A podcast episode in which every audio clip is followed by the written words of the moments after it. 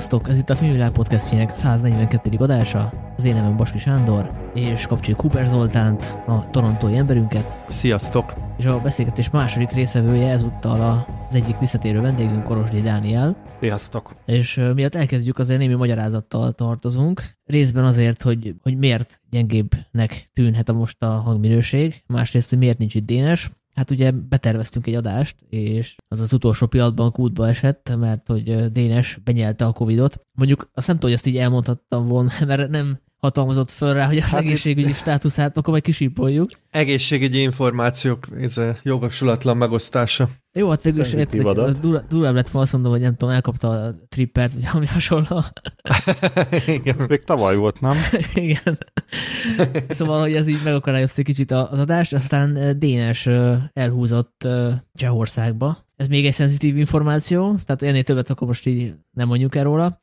Hát És én a meg... lottó nyeremény szót se? Ja, jó. Ja, igen, bocs, tényleg. Jó, Sanyi volt be, túl sokat kérdénes most az adásért Igen, is. igen. Hát az már hát az társág. megszokott, tehát volt már precedens, és akkor mindig a Danit hívjuk, aki tényleg hát egy olcsóbb. Hát én fizetek gyakorlatilag. Na igen, szóval viccet félretéve, most az adás picit ilyen hát adhok jellege jött össze, mert ugye meg is kellett variálnunk a témalistát. Most a Scorsese-től következett volna az életműnek az egyik csúcsa, a nagymenők, de hát nem akartuk ténylegesen megcsinálni azt, hogy pont kihagyjuk ebből, úgyhogy Daninak támadt az a kiváló ötlete, hogy akkor legyen helyette a New Yorki történetek, amiben rendezett a Mester egy epizódot, és aztán foglalkozunk majd még a The Holdovers című filmmel, ami egy lehetséges, leendő karácsonyi klasszikus, az Alexander Payne új filmje, ami egyébként úgy volt, hogy magyar mozikba is bekerül, de nem került be, ettől függetlenül szerintem érdemes róla beszélni. És akkor lezárjuk a, a Fritkin sorozatot, most már tényleg a Gyilkos Joe-val, eredeti címén Killer Joe-val,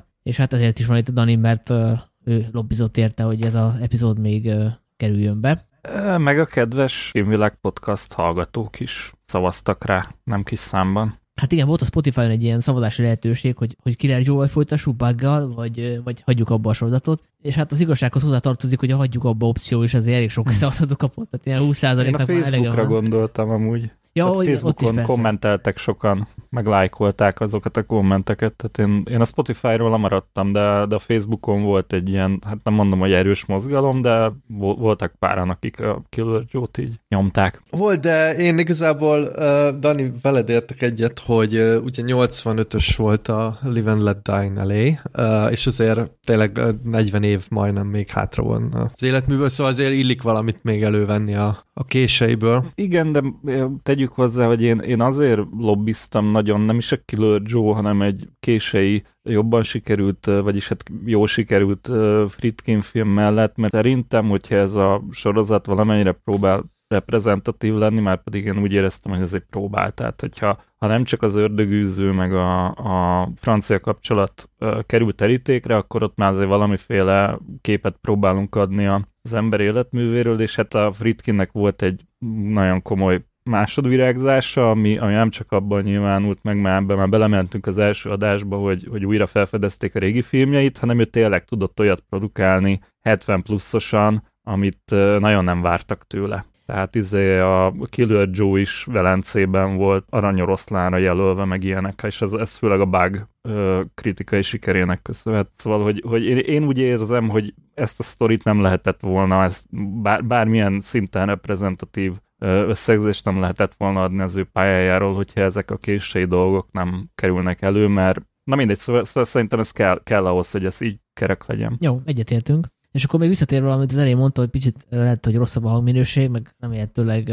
hát nem fog elmenni az interneten, de hogy közben meg én is elutaztam, úgyhogy ez az első alkalom, amikor mind a három részvő exotikus helyen van, ugye Zoli Torontóban. Hát, hogy ez mennyire exotikus. Hát Magyarországon az, ne viccelj már. Dani, Dani Pécset, én meg az Atlanti, Nagyon exotik. Én meg az Atlanti óceán közepéről jelentkezem be, úgyhogy...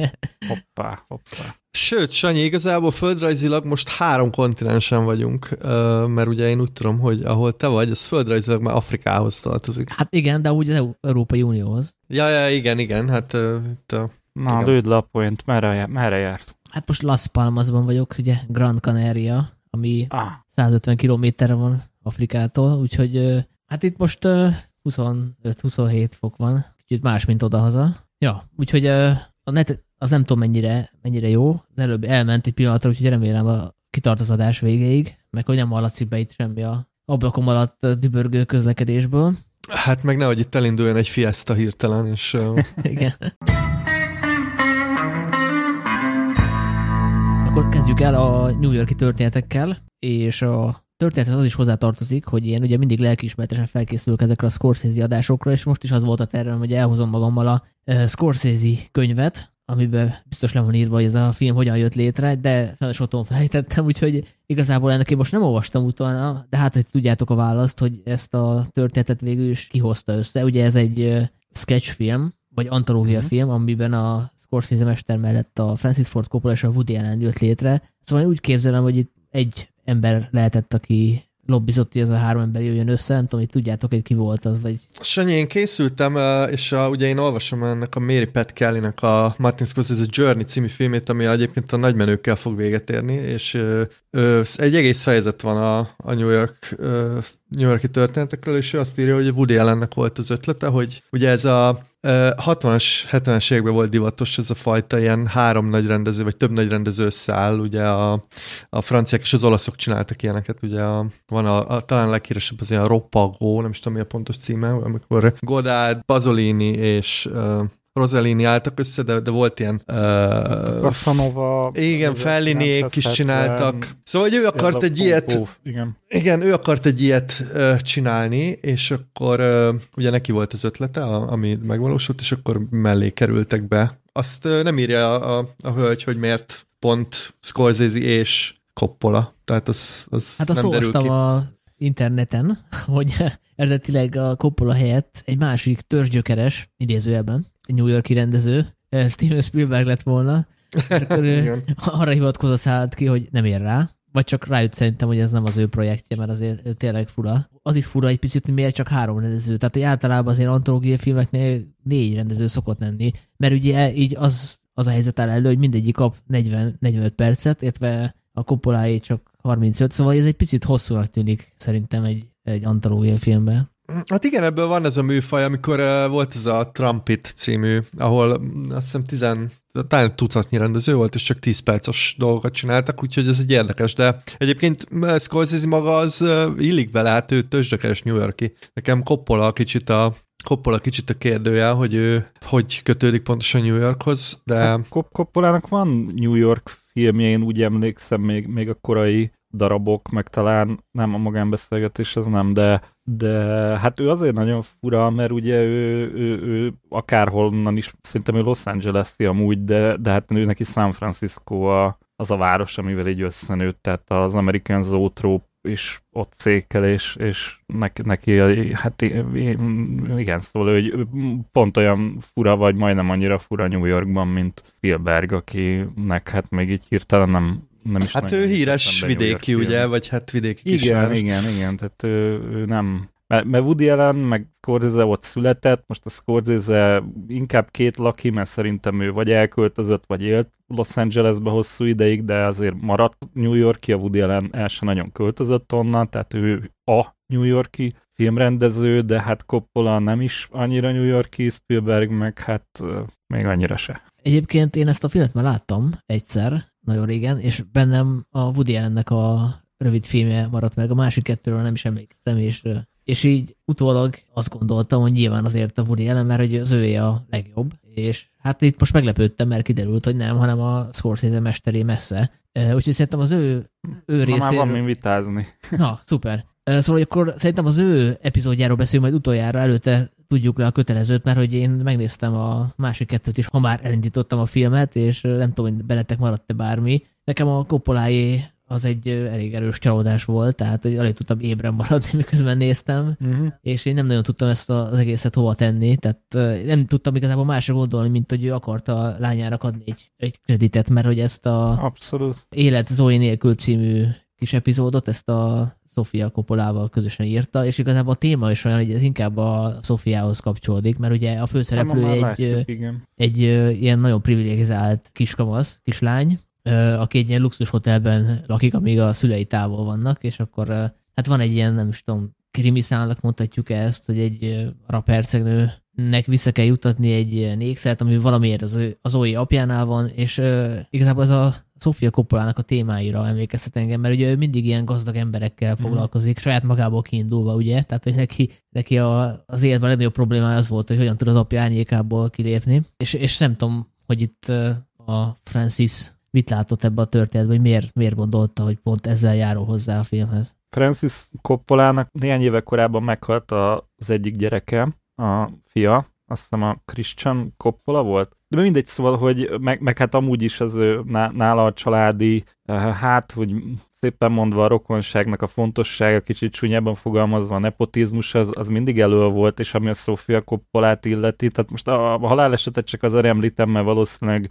valószínűleg nagyon érzékeny lett így a gyerekeire, vagy hogy mondjam, tehát egy ilyen trauma azért, azért így, így főleg egy ilyen családcentrikus embert biztos, hogy közelebb ránt a gyerekeihez, és valószínűleg úgy volt vele, hogy ő mindent megtesz azért, hogy a lányának az ambícióit egyengesse, és hát ennek ismerjük a másik uh, nagy, hát nem tudom, nem vegyes megítélésű produktumát, ugye a Keresztapa 3 is úgy került bele színészként a Sofia Coppola, hogy a, hát a Winona Ryder visszamondta a szerepet, a, volt egy uh, tehetséges színésznő, aki egy ilyen nagyon szörnyű gyilkosság áldozata lett, egy uh, rajongója megölte, ő volt a második jelölt állítólag, és hát kvázi akkor így, így jobb hiány azt mondta, hogy jó, akkor játsz el a Szófia, indítsuk be ezzel az ő karrierjét, de hát na abszolút nem volt alkalmas a szerepre szegény. Úgyhogy csúnyán mondva ez itt a családi nepotizmus, vagy hát a nepotizmusnak egy, egy nagyon csúnya megnyilvánulása. Ha meg más oldalról közelítünk, akkor a Sofia Coppola nulladik filmje, amelyikben már így valami az ő szerzőségéből ott azért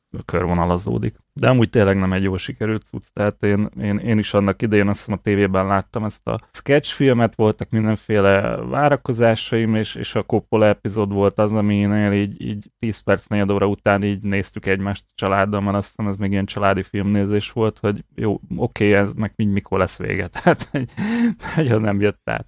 Igen, de persze, de így visszamenőleg, tehát hogyha már ismered a Sofia Coppola életművét, akkor, akkor mm. egy, egy ilyen, hogyha ilyen, hogy mondják, ez ilyen kompletista vagy, tehát így szeretnéd, a, mint Sofia Coppolát így érteni, vagy, vagy így pótolni az összes dolgát, akkor, akkor abból a szempontból érdekes, hogy ez tényleg egy ilyen előtanulmánya a későbbi. Nekem főleg a Somewhere című film jutott eszembe, ami ugye egy ilyen azt nem tartják a jobb filmék között, ugye ez a Marie Antoinette után volt, azt hiszem, és ugye ott is egy ilyen hotelban van egy kislány az apukájával, aki... Az az autós sztáros? Igen. Uh, igen, igen, igen, igen. Jaj, nem jut eszembe a színész neve, de tudjátok. Uh, Stephen Dorff. Dorf, Dorf, igen, köszönöm szépen, igen. Ez nem volt rossz film szerint. Nem, nem, én, én amúgy én tök, és egyébként Ellen Fanning volt a, vagy F, L, bocsánat, L Fanning volt a, a lány, ugye ő is utána azért nagyot futott, de hogy uh, Sofia Coppola azért ez a hotelban levés, az, az így uh, tehát a Lost in Translation is gyakorlatilag ez, de, de ha úgy veszük, akkor mondjuk a, ezek a bezárt lányok, vagy így aranykalickába zárt lányok, ugye a, még a legutóbbi filmje, a Priscilla is körülbelül ez. Tehát, hogy ebből a szempontból egy érdekes visszamenőleg, de hát tényleg saját jogán azért, hát Jó.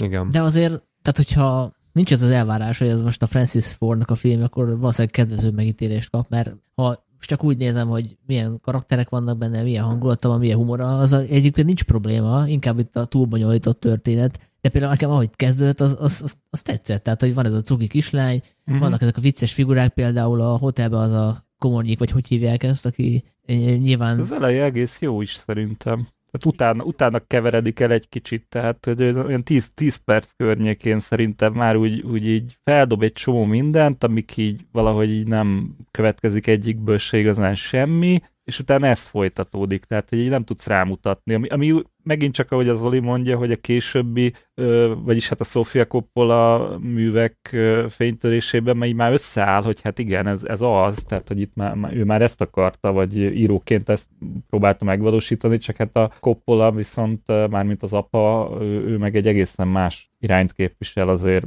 úgy értve szerzőként, hogy forgatókönyvíróként is. Tehát, hogy, hogy elmond egy történetet, mindenfele irányba elmegy belőle, egy elkacsázik, egy csomó filmjében, de, de hogy elmond egy sztorit, és itt meg ez nem nagyon valósul meg. Egyébként a Wikipédia szerint ez a történet nagyon lazán egy Eloise nevű booksorozatra épül, ami azt hiszem, hogy négy részből állt, de szerintem az nálunk nem ismert, tehát lehet, hogy még Amerikában sem nagyon, mert ezt a 1950-es években írták, és az mm-hmm. is egy olyan fiatal lányról szól, aki New Yorki Plaza Hotelben lakik, a nagynényével, mm. meg a kutyájával. Lehet, hogy ez ennek ismeretében azért máshogy néznénk, de hát nem erre számítottunk, szerintem azt így elmondhatjuk mindannyian. De szerintem lépjünk is tovább, mert a Woody Allenhez jobban tudunk kapcsolódni, már csak azért is, mert hogy ő ellentétben Koppolával azt hozta, amit tőle szerintem elvárható volt, tehát hogy egy ilyen nagyon Woody allen történetet, amiben ugye ő a főszereplő, és hát itt is egy ilyen komplexusról van szó, ami sok filmjéről elmondható. Abban szempontból érdekes ez a Ödipus, mi is a cím, magyar címe? Ödipus Mifáj az a magyar. Igen, Ödipus Mifáj. Mert, mert lefordíthatatlan szóvic, bocsánat. Tehát a Ödipus, Ödipus Rex. Ez a... Rex, és ugye Rex, mint király. Abban szempontból érdekes azért ez a film, hogy korábban előző két filmje azt hiszem ilyen drámai pangvételű volt, tehát hogy itt mm-hmm. tért vissza ahhoz a terephez, amire, amivel ismert lett ugye a, a vigyátékhoz, meg a ön, önostorozó humorhoz, bár itt a legtöbb point azt a főszereplő anyjának köszönhetjük, mert ugye arról szól a történet, hogy a Woody által alakított ügyvéd azt kívánja, hogy bárcsak eltűnne az anyja, aki hát nagyon kínosan viselkedik, főleg a barátnői jelenlétében, és aztán az asszony el is tűnik egy ilyen bűvész show keretében, ahol a bűvész elvarázsolja, és aztán nem jön vissza, és utána kiderül, hogy a, az anyuka ott van a New York egén, és onnan folytatja a szegény fi, fiúcska annak a egrecéloztatását, például vadidegeneknek futogatja, hogy milyen gyerek volt csecsemőként, ami szerintem vicces, kicsibe, de hogy ebben van egy 40 perc, azt nem tudom. Emiatt nekem így másodszor volt hiányérzetem.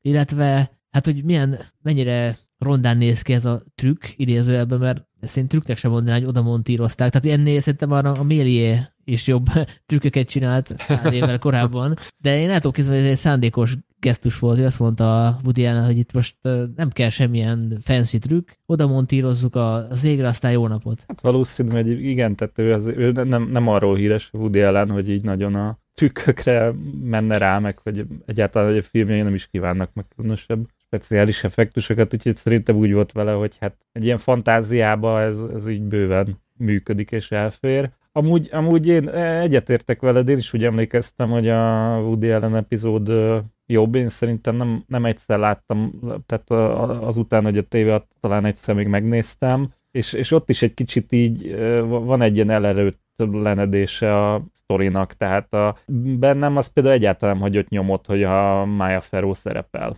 És így a filmből is így egyszer csak így eltűnik, és szerintem ez az, ami ott nincs igazán jól megoldva. Tehát a, mam, a mama vonala az így ki van találva, meg vicces, meg a Woody része is uh, vicces, de hogy tulajdonképpen ebből mit akar kihozni ott az új szerelemmel, meg a régivel, az, az, az olyan nagyon furán alakul. A, le, a lezárás az megint csak vicces, meg, meg valahogy összerakták, de, de ott a két, kétharmadnál éreztem egy ilyen kis tanástalanságot, hogy most merre menjünk ezzel a dologgal. Hát én kicsit úgy éreztem, hogy ez így előkerült a fiókból, mint egy ilyen vázlat, vagy egy ilyen filmkezdemény, és hogy nyilván itt tényleg vannak benne jó, jó dolgok, meg, meg alap, alapban én, én bírom ezt a fajta ilyen, hát ez így az elég direkten kivetít egy jellegzetes, hát ilyen, nem is tudom, mi ez, komplexus talán, és ez, ez a része jó, de egyébként igen, a körítés szerintem sem áll meg. Még ilyen rövid játékidő alatt sem. Hát volt, volt olyan vígjáték, amiben,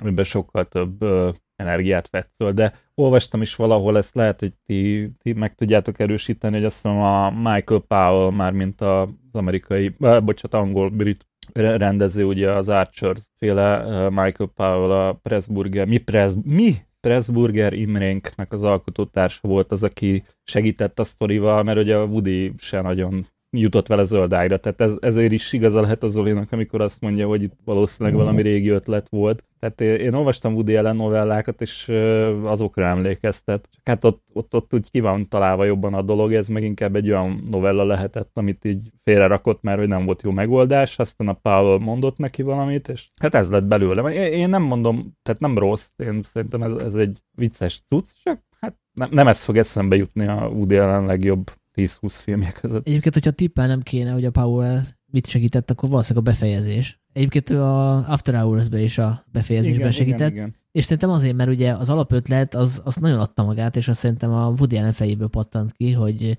az anyakomplexus szó szerint elevenedjen meg, tehát hogy vetüljön ki, és ami egy tök jó ötlet egy ilyen negyed órás sketchre, de hogyha ezt elnyújtjuk, akkor annak kellene valami lezárás, mert, mert, mert hogy ez így önmagában, ez csak egy ilyen fölvezetés egy viccnek, és nincs egy punchline. És ugye a végén megkapjuk, amikor kiderül, hogy egy olyan nőt talál, az anyakomplexusos férfi, aki hát egy az egybe az anyja, mármint ja. abban a szempontból, hogy a, a habitusa, meg mondjuk a hanghordozása, meg az, ahogy beszél, menne is meg az a kaotikus energia, és, és mhm. ez szerintem egy tök jó befejezés, tehát nekem ez picit megmentette a filmet, hogy kapott egy ilyen kis ügyes, ironikus csavart a végére. Hát ez egy létező sztereotípia, amit a, hát a Woody Allen valószínűleg ismer, és ezért tud parodizálni, meg más filmjeibe is előkerül ez a Yiddish Mamme figurája, aki így ilyen túlfélti a gyerekét, és mindent, mindenkinek mindent elmond róla, és stb. Tehát ami, ami, amilyen, a, amilyen a szereplő a, a filmben, nem, nem ragozom. Ebben a szempontból érdekes, hogy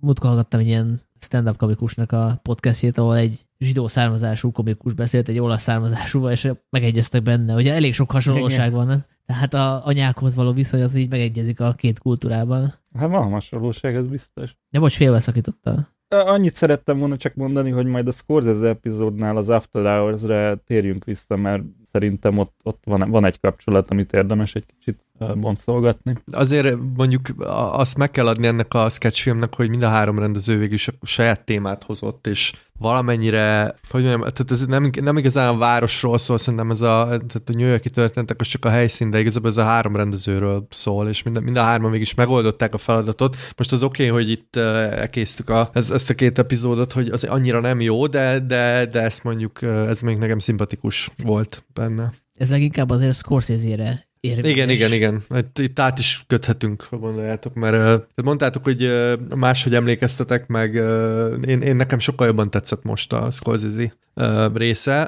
Egyrészt azért, mert ugye most csináljuk ezt a Scorsese sorozatot, másrészt meg, meg az After Hours miatt, mert hogy igen, én is egyetértek veled, Dani, hogy tök, tök érdekes, hogy olyan, mint hogy abból a világból, vagy oda mennénk vissza, csak hát teljesen más hangvételben. Nekem meg egyértelmű, hogy miért tetszett jobban a Scorsese, tehát valószínűleg kamaszként láttam ezt a filmet, és nyilván egy kamasznak a Woody Allen rész humora az jobban megy, mint egy ilyen párkapcsolati valami, tehát hogy nyilván ahogy idősödik az ember, úgy lesz fogékonyabb a kicsit komolyabb megközelítésekre, és azt is elmondható szerintem, hogy a Scorsese vette legkomolyabban a három rendező közül. Tehát Így van. Ő nem egy ilyen fiókba heverő változatot hozott, hanem ez egy komoly film, amit akár meg is csináltott volna a nagy játékfilmben, bár szerintem elég ez a 45 perc, és szerintem a, a világépítés is ebben a legizgalmasabb, tehát hogy megteremti ezt a, ennek a művésznek a környezetét, a figuráját, aki esetleg nem nézte meg ezt a részt, vagy a filmet, ugye ez arról szól, hogy van egy öntörvényű absztrakt művész, Lionel Dobby, akinek van egy asszisztense, Rosen Arquette játsza, a történet elején tér vissza valahonnan, és kiderül, hogy hát a Paulette az már nem szeretné ezt a kapcsolatot, mert hogy itt nem csak egy ilyen szakmai kapcsolatról van szó, mert hogy a lány ott él a művésznek a klasszikus műtermében, ugye ismerjük ezeket a, hogy is mondják ezeket a... Loft lakás. Igen, tehát amikor egy térben van a, a, ahol élnek, meg ahol alkotnak. Műterem. Műt, hát műterem, műterem, műterem lakás, igen. Iga, igazából itt tényleg az van, hogy ez ugyanaz, mint, ugyanaz a környék, mint az After Hours, tehát ez a igen. Tribeca, az ilyen bohém művésznegyed, most már ilyen gentrifikált haláldrága rész, de régen ez nem számított New York kiemelten jó részének, és ezek ilyen raktárakból átalakított lakások, tehát hatalmas tér és uh, itt látszik is a tér, ahol az él, élet téren, hogy, hogy ilyen nagyon adhok, tehát ki van ütve a fal, meg a így valahol csak így van egy mosdókagyló, tehát egy igen igazi művész, uh, nem tudom, izé. És egyébként a, ebbe a könyvbe, amit említettem, itt nagyon sokat beszélnek arról, Scorsese, meg, itt, ez a könyv egy ilyen interjúszerű,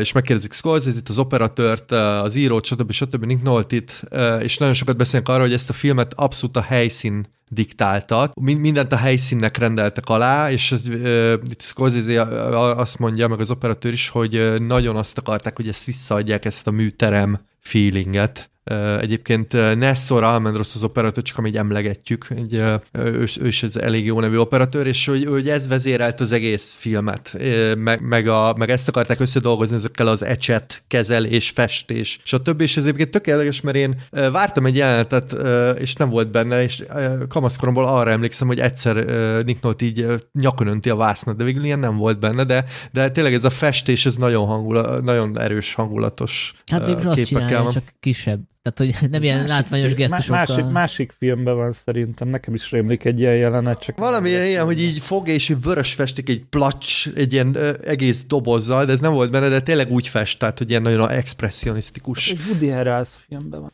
Igen, igen, aztán lehet, hogy igen. Na mindegy. Ha még itt adtok a műteremnél, nekem egy ilyen praktikus kérdés sem van, ami nem a filmhez kapcsolódik, csak tök kíváncsi vagyok, hogy hogy az Istenbe lehet befűteni egy ilyen horály szerintetek, ne? Mert így kurva jól néz ki, de...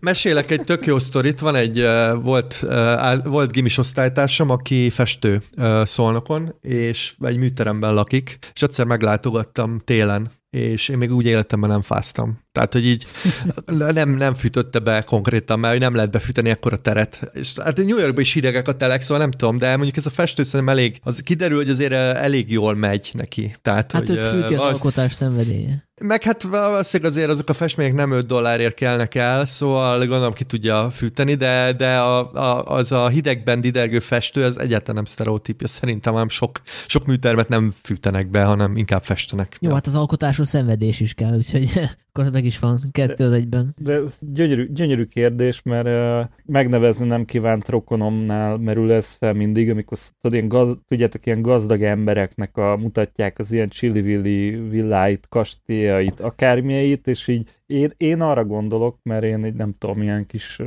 valóságtól elszállt kis uh, lepke vagyok, hogy hát fú, baszki, milyen jól néz ez ki, milyen lenne ott élni, mit tudom én, mire megnevezni nem kívánt rokonom. Ezt hogy fűti ki? Ez egy vagyon ez ezt hogy? Ez egy ennyi, ennyi pénz nincs, hát elmegy rá minden, érted? Én így bele se gondolok. Hát, hát figyelj, nem mindenhol támad a rezsidémon, tehát azért... Ah, ah, na mindegy, igen. igen. Hát érdekes, igen. Nem menjünk bele a háborús szankciókba, már csak baj lesz. A sztori ismertetésben az a fontos dolog kimaradt, hogy ugye a Paulette az hát valószínűleg fele olyan idős, mint a Lionel, tehát hogy mm. ilyen 21-2 éves lehet, és hogy ő asszisztenskedik, de hát ő szeretne festő is lenni, tehát neki ez a Igen. kapcsolat azért éri meg, mert hogy így bebocsátást kap a művészvilágba, meg hát ennek a csávónak tényleg van egy hírneve. Hát a, a Nick Nolte által alakított fickónak meg ugye az a jó, hogy van egy fiatal zsenge múzsája, aki vele is feküdhet. Hát meg, meg oda van érted, tehát ezt, ezt ne vitassuk el.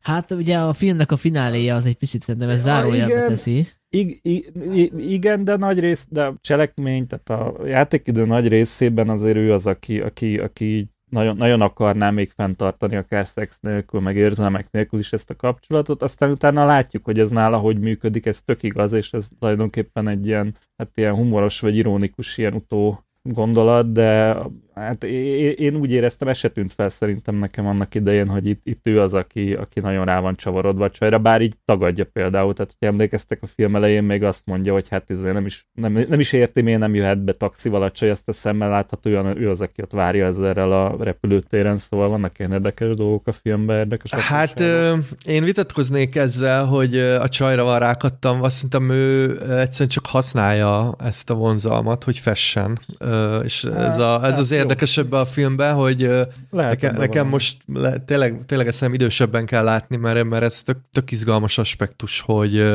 hogy hogy csavarodik össze itt az alkotás és a, és a, és a saját privát élete, és hogy tényleg itt mennyiben használja ki ezt a lányt, aki azért nem teljesen ártatlan, tehát uh, mármint úgy értem, hogy azért húzza rendesen ő is, és hogy egy ilyen nagyon fura viszony van, és itt egy ilyen szerelmi háromszög van számomra, a, a festmény és a férfi és a nő, és ilyen érdekes dolog, plusz nekem nagyon érdekes a, a lány is, hogy uh, ugye tényleg próbál így betörni, meg ott van New Yorkban, és Hát így szerintem nem derül ki egyértelműen, hogy mennyire tehetséges, az valószínűleg nem annyira. Hát az ő műveit nem is nagyon látjuk. Hát, amit látunk, az nem, nem túl izgalmas, és ugye itt Nick Nolte is állandóan elüti, és ugye ezért is Life Lessons ennek a résznek a címe, tehát nem tudom mi a magyarul, életleckék, vagy élettapaszt... élettapasztalatok. Élettapasztalatok, mert hogy ő ezzel izéli ezt a csajt, ezzel propagálja magát állandóan, hogy azért kell itt maradnom, mert egyrészt New Yorkban vagy velem, és hát ez, ez a, azt hiszem, el is hangzik ez, hogy ez a szívnek a szíve, tehát hogy itt tényleg a művész központ, központja, és hogy milyen, milyen izgalmas élettapasztalatokat tud átadni. Hát most azt lehet vitatkozni, hogy ezek milyen izgalmas élettapasztalatok, de mindenképp érdekesek. Igen. Nekem azt teszett ebbe a filmbe, hogy mind a két karakter ki van dolgozva, tehát nem érzem azt, hogy az egyiket azt csak odaírták, hogy legyen a fő karakter mellé valaki, aki, aki, aki ez a viszonyulása miatt lehet érdekes. Mert szerintem ez a csaj is tök érdekes, tehát hogy van egy ilyen fiatal lány, aki teljesen bizonytalan abban, hogy művész akar-e még lenni, csapódik ez a férfi, ez ugye a történet elején kijelenti, hogy már akar lépni, de aztán B se tudja megtenni olyan könnyen, ő közben egy másik generációhoz tartozik, ebből adódnak konfliktusok, megvan a saját baráti köre, és közben meg a, a művész pszichéjébe is elég, elég komolyan belelátunk, és nekem nagyon, nagyon bejött, hogy, hogy mind a kettő karakter izgalmas. Szerintem a, a lányi nem annyira izgalmas, tehát ne, nekem ő inkább maradt meg skit szinten, tehát a, a, a Nolti figurája, és hát valószínűleg azért, mert neki jobban van megírva szerintem a figurája, így az alakítása is átütőbb, szóval ott, ott jobban átjöttek ezek a dolgok, meg szerintem a Scorsese vele jobban együtt tudott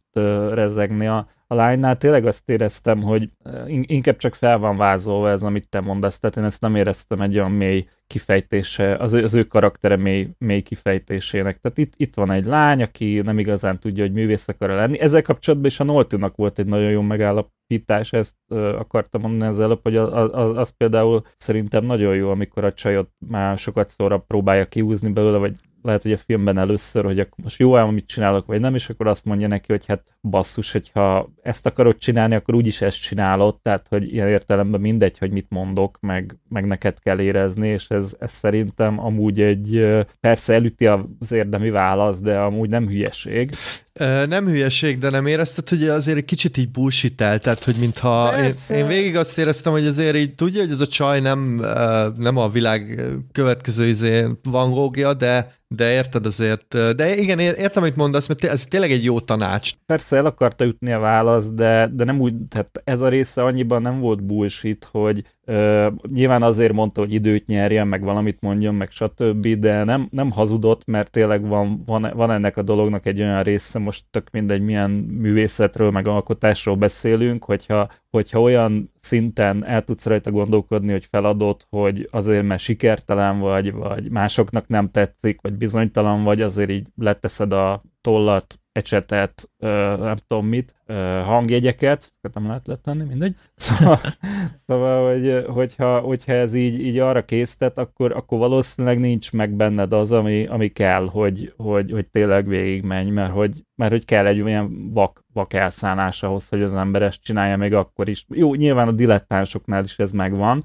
de hát ezt meg az ember bevállalja. Hát meg, hogyha rossz indultok, akkor azt mondom, hogy a Lionel is tudja magáról, hogy ő igazából azért olyan nagy művész, mert el tudja adni magát, mert amit ő csinál az abstrakt művészet, azt szerintem hát könnyebb reprodukálni, mint mondjuk megfesteni egy monalizát, és, mm. és szerintem a marketing ebben a, ebben a fajta abstrakt művészvilágban azért nagyon sokat számít. Tehát, hát ha... meg ugye ez szerintem ki is derül a, a filmből, hogy elég jó a networkje. Tehát, hogy ugye az a másik, ami nagyon számít a művészvilágban az, hogy kiket ismersz, és milyen kurátorokat ismersz, és milyen galéria tulajdonosokat. És a másik dolog, ami nekem nagyon tetszett a filmben, hogy ilyen Tényleg egy-két jelenet van csak, de nagyon jól átadja ezt a New Yorki milliót ezekkel a hülye izékkel, a, tudjátok, van egy ilyen jelent, hogy egy stand egy ilyen metró alul, izé, Nem alag, stand-upos, performance, bocsánat, performance artist, na azt is jól leoltja Nick Nolte, és akkor mennek ezekbe a izékbe, hogy ki, ki van ott, kit, ki kit látott, stb. stb. és ugye ott bemutatkozik legalább öt embernek, hogy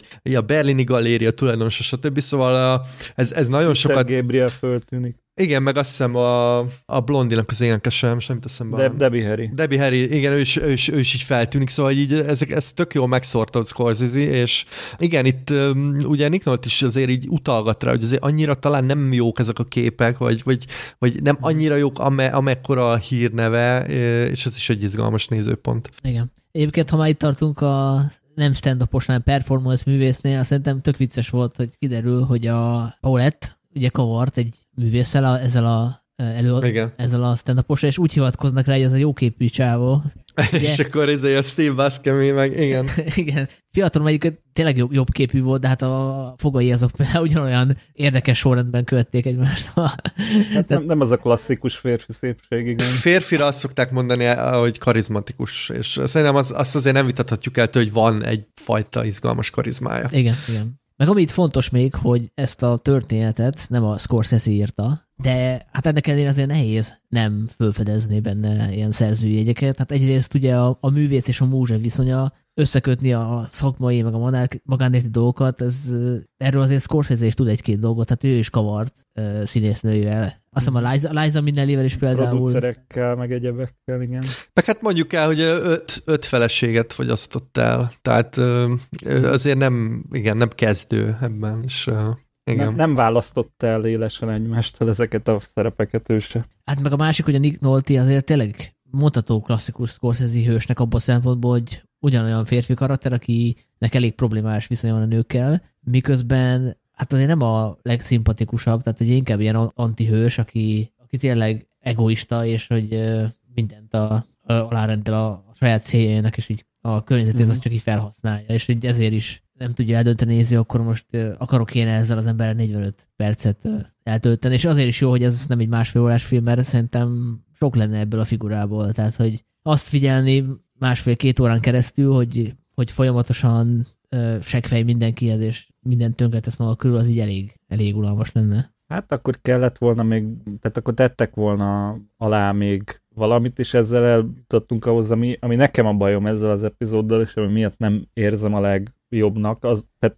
majdnem mindennel egyetértek, amit idáig mondtatok, és szerintem a Scorsese nagyon jó munkát végzett, a Nolti is, az Árkett azzal a nem annyira jó megírt szereppel is, így, amit tudott, azt, azt tényleg belerakta, Nestor Almendros, a vágás, a zenéket, ezt kifejezetten, kifejezetten nagyon szerettem a zene használatot, meg amilyen zenéket használtak. Szerintem itt a forgatókönyv nem sült el olyan olyan erősen még, még, még egy 40 pár perces filmnél sem, mint, mint kellett volna. Ezt a, Richard Price írta, aki akkoriban többször, hát majd, hogy nem az állandó írója volt a Scorsese-nek, ugye, a, a pénzszínének volt az ő, ő, ő az írója, jól emlékszem? Igen, igen, ő írta a pénzszínét. Igen, igen. Tehát az, az gyakorlatilag ugye a regény felhasználása nélkül így a nulláról. Hát igen, ott a regénynek nem sok köze van, erről beszéltünk is, tehát az egy szerintem tekinthető önálló forgatókönyvnek simán. Igen, meg, meg más ö, dolgokon is. Hát me, elég menő író volt akkoriban is, meg valószínűleg most is az, meg van neki Oscar jelölése, de szerintem ez, ez, ez nem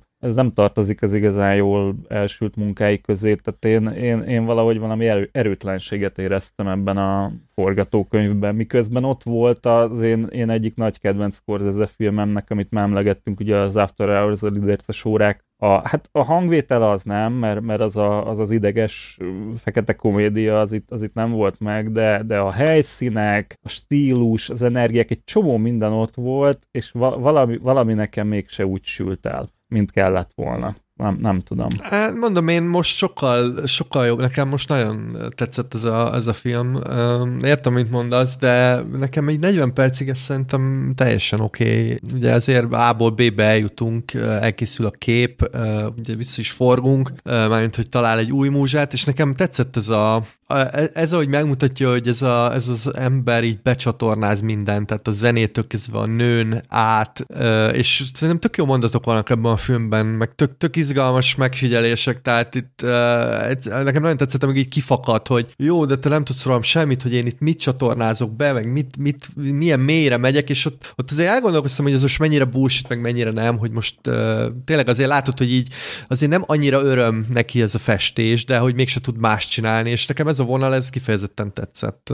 Igen, igen, tehát a, a, a figura az szerintem nagyon izgalmas volt, és, és a, a figura körül minden rendben volt. Én, én úgy érzem, hogy a lánynak kellett volna egy hasonlóan izgalmas figurának lennie, és én, mert akkor lett volna belőle meg az, a, az az izgalmas dráma, amiről tulajdonképpen a film szólni akar. És ehelyett, én, na én ez, nekem ez nem... De hát lehet, hogy ő tényleg nem egy izgalmas figura, hanem igaza van a, a művésznek, hogy ő Hát én múzsának jó, de... Hát de akkor meg miért ez a sztori? Nekem az volt, én Sanyival értek egyet, itt a, a, ezt a csajt ugyanúgy használja, mint a kazettáit. Tehát a, a, a zenét ugyanúgy használja, mint a csajt. Érted, mit mondok? Hogy, hogy, hogy ki, kis, kis zsigerel, és igazából szerintem azért kiderül, hogy ez a csaj azért annyira nem, hogy mondjam, ez egy, ez egy diák lány, szép csaj, stb., ja, de hogy nem, nem a világ legjobb festő, tehát itt, itt szó sincs arról, hogy ők egyenrangúak lennének művészileg, és nem csak a kor miatt, hanem, hanem egyszerűen egy tök más kategória, és...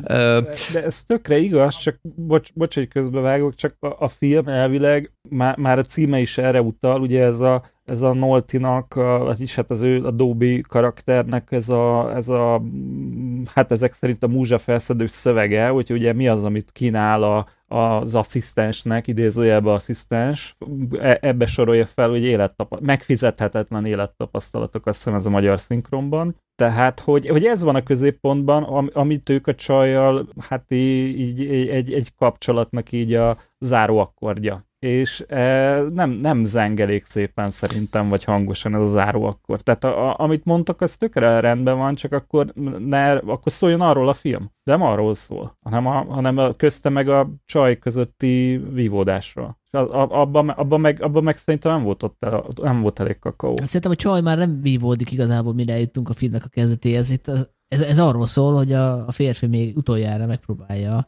magához láncolni azzal, hogy elmondja, hogy I love you, 20-szor, vagy 5 perc alatt. Tehát ez a sztori szerintem szól, hogy ő megpróbálja feldolgozni, hogy már nem kell valakinek, aki előtte fölnézett rá, illetve hogy bizonyos szempontból most már ő visszataszítónak tartja a, a múzsája. És ezen a tragédián nagyon szépen túllép a végén. Amit mondhatunk... Hát akkor, meg, akkor, akkor a veszteség, akkor viszont a veszteséget hiányolom, tehát akkor, akkor meg annak... Na jó, de nincs veszteség, mert elkészül a képe. Tehát ott lóg a falon, ugye az a vége, hogy, mm. és, és ala, alatt áll az új múzsa. Tehát itt uh, szerintem ez így kikerekedik, érted, mint mondok, hogy... Mm-hmm. Vágom, vágom, vágom.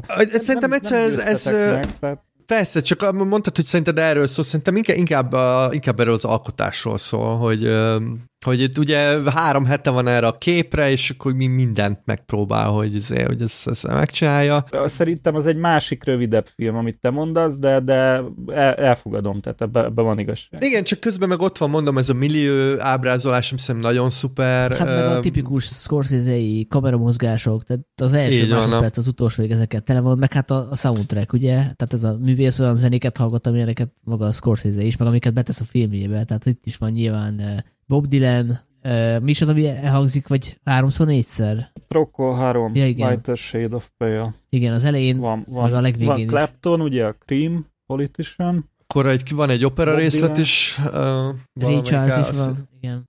Ja, igen, az opera, opera részlet, az, azt utána olvastam, hogy uh, hát ugye az pontosan rímel arra jelenetre, uh-huh. a Nessun Dorma Giacomo Puccini-től, és ugye az arról szól, hogy egy férfi énekel, és azt mondja, hogy senki nem aludhat, és a tudandó hercegnőnek a, akarja megszerezni, és akkor az így klappoló jelenet, ez azzal szépség kibával, hogy ő, mármint a, a főszereplő Nick Nolte, az így szándékosan nem hagyja aludni a álmai hercegnőjét. És ami még érdekes, hogy a Coppola szegmenséhez hasonlóan itt is volt egy ö, alapmű, ami elvileg befolyásolta, vagy egy, elvileg megihlette a történetet, a uh-huh. Dostoyevsky-nek a játékosa, igen. Amit én mm. nagyon régen olvastam, de nekem nem rémlettek a hasonlóságok. Van még egy, van, van egy film is, azt, hú, hát ez, ez, azt hiszem egy néma film a 20-as évekből, ami, ami szintén hasonlít erre európai némafilm, nem akarok, azt hiszem Michael, vagy Michael a címe, ami szintén a, a festő, a múzsája, a szerető, ilyen, tehát hogy abból is így állítólag motivumok ö,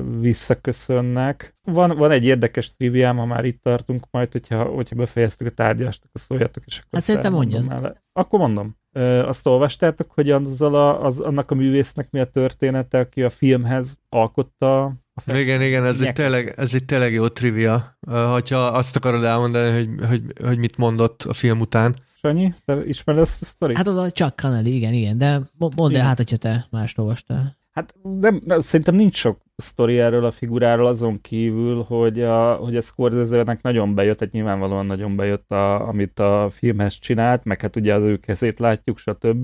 Tehát ilyen, ilyen háttérfőszereplője a filmnek tulajdonképpen, és, és a Scorsese elhatározta, hogy ő Los Angelesbe mikor visszamegy, na és itt, itt, itt vagyunk, hogy akkor most hol van a, hol van a Scorsese itthon New Yorkba vagy Los Angelesbe, mindegy, egy visszamegy Los Angelesbe, akkor elviszi a műveit, meg a fickót is magával, bemutatja mindenkinek, és ott helybe befuttatja, és ez milyen jó lesz, és a csávó, még mielőtt ezt a Scorsese megtehette volna, azt hiszem a New York Postnak, vagy valamelyik New Yorki újságnak lenyilatkozta, hogy a film is mekkora bénasság, a Scorsese is ilyen, meg olyan, aminek az lett a vége, hogy hát a Scorsese nyilván nem tett semmit azért, hogy érvényesüljön a figura, aki aztán el is tűnt a sülyeztőben, nem tudom, ti ezt olvastátok-e? Ja, igen, ez, de hát ez végül is összhangban van a filmmel, legalábbis amit megtudunk hát a művészről, tehát az öntörvényi művész az így nem fog, nem fogja osztogatni a dicséreteket csak úgy. Igen, állít, állítólag azért a, ez a művész is, hát itt küzdött az alkohollal, meg a mhm. különböző érzelmi kitörésekkel, de egyébként konkrétan azt mondta, hogy hát, hogy ez a film, ez, ez azért nem egy dühöngő bika, és mondjuk, mondjuk ebben van valami, csak hát nyilván azért hát ilyet nem, ill, nem illik azért tényleg. Hát akkor azt kellett mondani a mesternek, hogy hát a dühöngő bikának egy nagyobb formátumú főszereplője volt. Ennek meg csak egy ilyen izé, megképzelt asztrop művész. Nem, hát am- amúgy, tehát most említette a Sanyi nagyon helyesen, hogy ennek egy időben divatja volt ezeknek a, a sketchfilmeknek, de hogyha össze akarjuk szedni azokat a sketchfilmeket, amik tényleg jól sikerültek, és tényleg egységes a színvonal, akkor, akkor nagyon hamar elakadunk. Tehát az említett rogopákból is azt hiszem csak a Pasolini epizódját szokták igazán emlegetni, a Fellini epizódja, egy-két epizód filmje szokott még előkerülni, mert ő is több ilyet csinált. Tehát, hogy ez, ez, ez a műfaj, ez, ez egyszerűen nem, nem egy hálás műfaj, na. Tehát, és ebbe, ebbe a kategóriába szerintem egy, amúgy egy erős induló a Scorsese dolgozata, de én egy, egy hajszárnyival a Woody ellenét jobbnak éreztem, mert, mert ott, ott még hogyha nem is sült el összességében olyan nagyon jól, az ott, ott, ott, ott azért valahogy több erőt éreztem az egész mögött, a Scorsese meg ez, ez ebben ebbe nekem nem változott a véleményem, nekem a kb. először is valami hasonló volt, annyi, hogy most jobban értettem a, hát az élettapasztalataim miatt, hogy, hogy miről szól a film. Jó, szerintem átmehetünk a Killer Joe-ra, nem? Szerintem is. Átmehetünk, én, én csak annyit tennék még hozzá, hogy hogyha valaki így gondolkodott volna, mert hogy mondtad Sanyi az adás elején, hogy, hogy én javasoltam ezt, én nem azért javasoltam ezt a filmet, mert hogy annyira nagyon közel áll hozzá, mint ahogy ez kiderülhetett, hanem hát egyrészt ugye a Cohen sorozatban is nekem egy ilyen, ilyen fura film jutott, ugye, a, amit a Coen fivérek írtak, nem ők rendeztek. Másrészt meg hát nem akartam a déles, dénes elől a nagymenőket elorozni, és ugyan a képféről is nagyon szívesen beszélek, mert én azt tökre szeretem, de, de ez, ez adta magát. Hát én nem bántam meg, hogy néztem, úgyhogy Amúgy nem, én sem. Én, én sem, mert mondom, én meglepődtem, hogy mennyire jól illeszkedik egyébként a Scorsese életműbe, és hát azért ezt, azért ezt el lehet mondani, hogy azért több, több mint egy ilyen, hogy mondjam, hogyha most azt javasolnátok, hogy Scorsese reklámjait, vagy nem tudom, a, a valamelyik koncertfilmét vegyük elő, mondjuk a Rolling Stones, akkor, akkor már inkább húznám a számot, de szerintem inkább ide illik a, a, az, az életműbe. Szóval ez, ez tényleg integráns része, és uh, amik, amikről itt végigdumáltunk, szóval simán beleillik, és azért tényleg szerintem Nick Nolte nagyon-nagyon jó, tehát azt is tegyük még hozzá, hogy tényleg nagyon szuper. Ezt, ezt mind aláírom. És akkor ünnepélyesen lezárjuk a William Friedkin emlékére indított sorozatunkat a 2011-es Gyilkos Joe-val, ami ugye a Tracy Letts-nek a művéből készült, illetve ő is volt a forgatókönyvíró. Ő a Fritkin előző filmjének is az írója volt, a 2006-os Bogárűzőnek, és amúgy ja, ő színészként is címet, ismert. Ne, kérlek, ne ezt címet.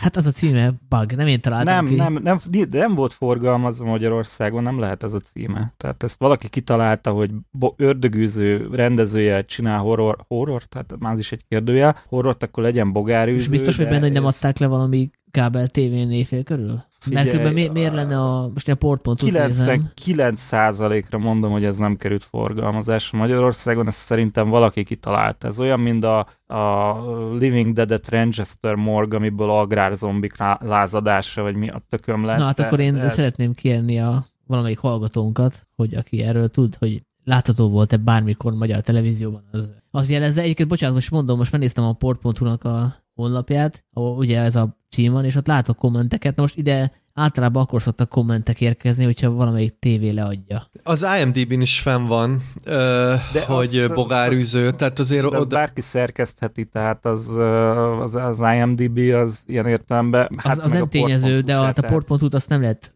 közösségileg hát, szerkeszteni. Sanyi, ami, ha, ha mutatsz neked, tehát ha valaki, de, de nem, mert akkor lenne az ISDB-n bejegyzése, hogy készült hozzá szinkron, nem, tehát uh, én abban majdnem biztos vagyok, de most elkeresek az ISDB-re, mert ott azért egy ideje. Figyelj csak, és jobban örülnél az argentin címnek? Hát attól függ, mi az argentin cím, mert hogyha a, fra- a francia bogár kapcsolat, akkor nem. az a címe Argentinában, hogy Peligro en la intimidad, ami azt jelenti, hogy a, a, az, intimita- az intimitástól való félelem, vagy félelem az intimitásban. Igen, igen. Ennek jobban örülnék. Hát mondjuk elég ilyen, hogy mondjam, tehát nem, nem sokat hagy a képzeletre ez a cím. igen. Na, elmondom, az ISD-ben nincsen nyoma, úgyhogy ha, Jó, ez valami... valamelyik hallgatónk szerintem majd igazságot De tesz. én kérem, én, én kimerem jelenteni, nem száz százalékra, de én nagyon-nagyon-nagyon nagy tétet ten, mernék arra tenni, hogy ez a film uh, hivatalos forgalmazásra Magyarországon nem került, és ez a Bogárüző cím, ez valami ilyen uh, rajongói uh, lelemény és, és szerintem nagyon rossz, nagyon rossz. Hát magyarításnak is rossz, meg a, a képzetek, amiket kell, tehát asszociációs terepnek is rossz, de most nem a, ne a bágról beszéljünk, csak bocsánat, ezt ki, ezt ki kellett mondanom, mert nagyon idegesít ez a bogárűző cím, tehát szerintem ez teljes tévedés. Még szerencsé, hogy a Gyilkos Gyomost a, a film, amit választottuk. Egyébként, hát többen is szavaztak erre a, a két opció közül, meg én is kardoskodtam, mert én annak idején láttam mind a két filmet, és a Gyilkos Joe jobban, jobban megmaradt bennem, és hát most másodszorra talán még jobban is tetszett, mint elsőre. A közös csetünkben Dani belinkelt egy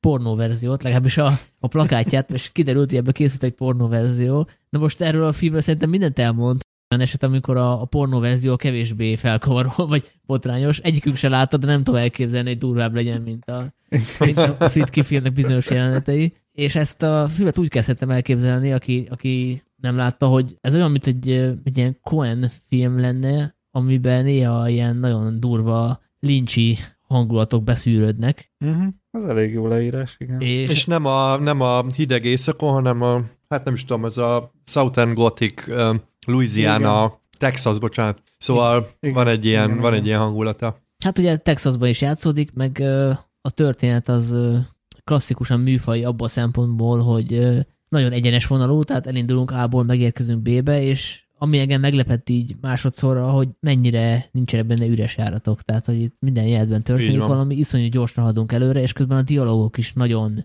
tömörek, nagyon lényegre törőek, és, és elképesztően szórakoztató volt így másodszorra is. Köszönhetően egyébként annak, hogy bizonyos játékra emlékeztem, de hogy például mi lesz a finálé, arra nem, és így izgatottan vártam, hogy hol fog kifutni a történet, mint hogyha nem láttam volna. Na most én elmondom, bocsánat, hogy közbevágok meg, én, én kétszer láttam ezt a filmet, de viszonylag régen, tehát még amikor friss volt kb. És a, én emlékeztem nagyjából a végére, de, de nem, nem élesen. Tehát még én, pár dolog engem is meglepett. Igen, mert a hangulat nagyon erős szerintem, hogy az elviszi az ember. Amúgy igen. Hát meg a karakterek, tehát hogy én is inkább a, nem, nem magára a sztorira emlékeztem, engem is meglepett, és nagyon élveztem, hanem a karakterekre emlékeztem, és nem csak a Gyilkos Joe-ra, a címszereplőre, mert nyilván ő, a, ő talán legerősebb, de hogy itt, itt nagyon-nagyon jó karakterek vannak. Hát meg a színészi alakítás. Igen, igen, akihez nagyon jó castingot igen. sikerült uh, találni. No, de miatt még ebbe belemegyünk akkor gyorsan a történetet, ami tényleg nagyon egyszerű, tehát hogy van egy ilyen nagyon diszfunkcionális kis család, ahol két gyerek van, egy apa és a, egy új feleség, és a, azt hiszem talán a gyerek az, aki kitalálja, hogy meg kéne ölni a, az anyját. Igen, mint az a, idősebb, a, bá, a báty. A báty Igen, az meg kéne a fiú. ölni az, any, az anyát, de nem a nevelőt, hanem az igazit, mert azt hallotta, hogy 50 ezer dolláros életbiztosítást kötött a, a hugára, a Dottira, akit egy Juno Temple alakít, és fölbérelik gyilkos Jót, akinek ugye a, ez a beceneve, és hát az nem hazudik, mert hogy ő tényleg bérgyilkos, viszont abban a szempontból egy mhm. unortodox bérgyilkos, hogy neki a főállása az, hogy rendőr. De hát ez Texasban gondolom ilyen természetes dolog, hogy, hogy Igen. napközben üldözöd a bűnt, aztán meggyártod a hullákat munka után. Szóval megérkezik ez a gyilkos Joe, és hát ő eléggé eluralja ezt a, ezt a családot. Ugyanis kiderül, hogy amikor a, a fiú, a Chris meg az apja közli vele, hogy hát a pénzt azt csak utólag tudják odaadni, akkor felvették a biztosítást, akkor ő azt mondja, hogy le van fújva az akció, kivéve, hogyha odaadják neki a lányt fedezett. Igen, majd találkozott véletlenül a lánya. Igen, igen, igen. A Juno Temple, aki egy nagyon szűzies kislányt játszik. A történet szerint 20 éves, meg azt hiszem a színésznő is annyi volt, de hát itt sokkal fiatalabbnak néz ki, meg úgy is viselkedik. Egy pontra egyébként azt mondja, hogy ő 12 éves, de hát ez csak gondolom egy ilyen, nem, tehát ő annyinak érzi magát, de hát nem annyi lebegtetik egy kicsit, hogy ő nem szellemileg visszamaradott enyhén, mert hogy van, van egy ilyen, hát egy elég jelentős sztori, amikor az anyjáról beszél, tehát hogy itt azért kiderül, hogy az anya se egy hát szeplőtelen figura, tehát nem, nem, nem azért akarják megölni, mert hogy annyira rokon szenves és annyira szeretik. Hát van ez a kifejezés, hogy Manic Pixie Dream Girl. Romantikus komédiákban az ilyen kicsit ilyen dilinyós lány, aki a, meghódítja a főhős szívét. Na most szerintem ez ennek a kifordult verziója, amikor tényleg, tényleg egy picit dilis, tehát nem, nem idézőjelbe dilis, meg nem ilyen cukindilis, hanem egy picit lehet, hogy komolyabban. És nekem nagyon tetszett ez, hogy ez így lebegtetve van, hogy ő most ő most egy ilyen reális figura, vagy egy picit a többiek fölött lebeg. Tehát van, van rá is ilyen utalás, hogy esetleg ilyen természetfeletti képességei vannak. Megérzi, amikor csörög például a telefon, és kiderül, hogy ki van a túloldalán, meg megjelenik mások álmaiban. Tehát ilyen picit ilyen ilyen rejtélyes figura, hogy nem nagyon tudja az ember hova tenni. Igen, és ráadásul ezt meg is indokolja valamennyire a film, vagy a sztori, hogy ugye elmeséli egy, hát ez is kérdés, hogy megtörtént-e vele, de van egy ilyen emléke, hogy az anyja megpróbálta. Folytogatás? Igen, igen, megpróbáltam. Ezt akartam, igen. Ezt, ezt és hogy nekem e, ezáltal lesz egy ilyen, kicsit ilyen tényleg ilyen túlvilági figura, hogy, hogy mint, a, mint, a, mint ha így gyerekkorában, tudjátok, így átment volna a másik oldalra egy picit, és visszajött, és akkor ettől ilyen, és szerintem ez nagyon jól illik ez a white trash vonalhoz egyébként. Tehát, hogy van, van benne egy ilyen, nem is tudom, erre mi a jó szó, tehát, hogy ez, a, ez az ilyen white trash angyal, vagy ilyen, ez ilyen lepukkant, de, de mégis van benne egy ilyen nagyon, nagyon izgalmas.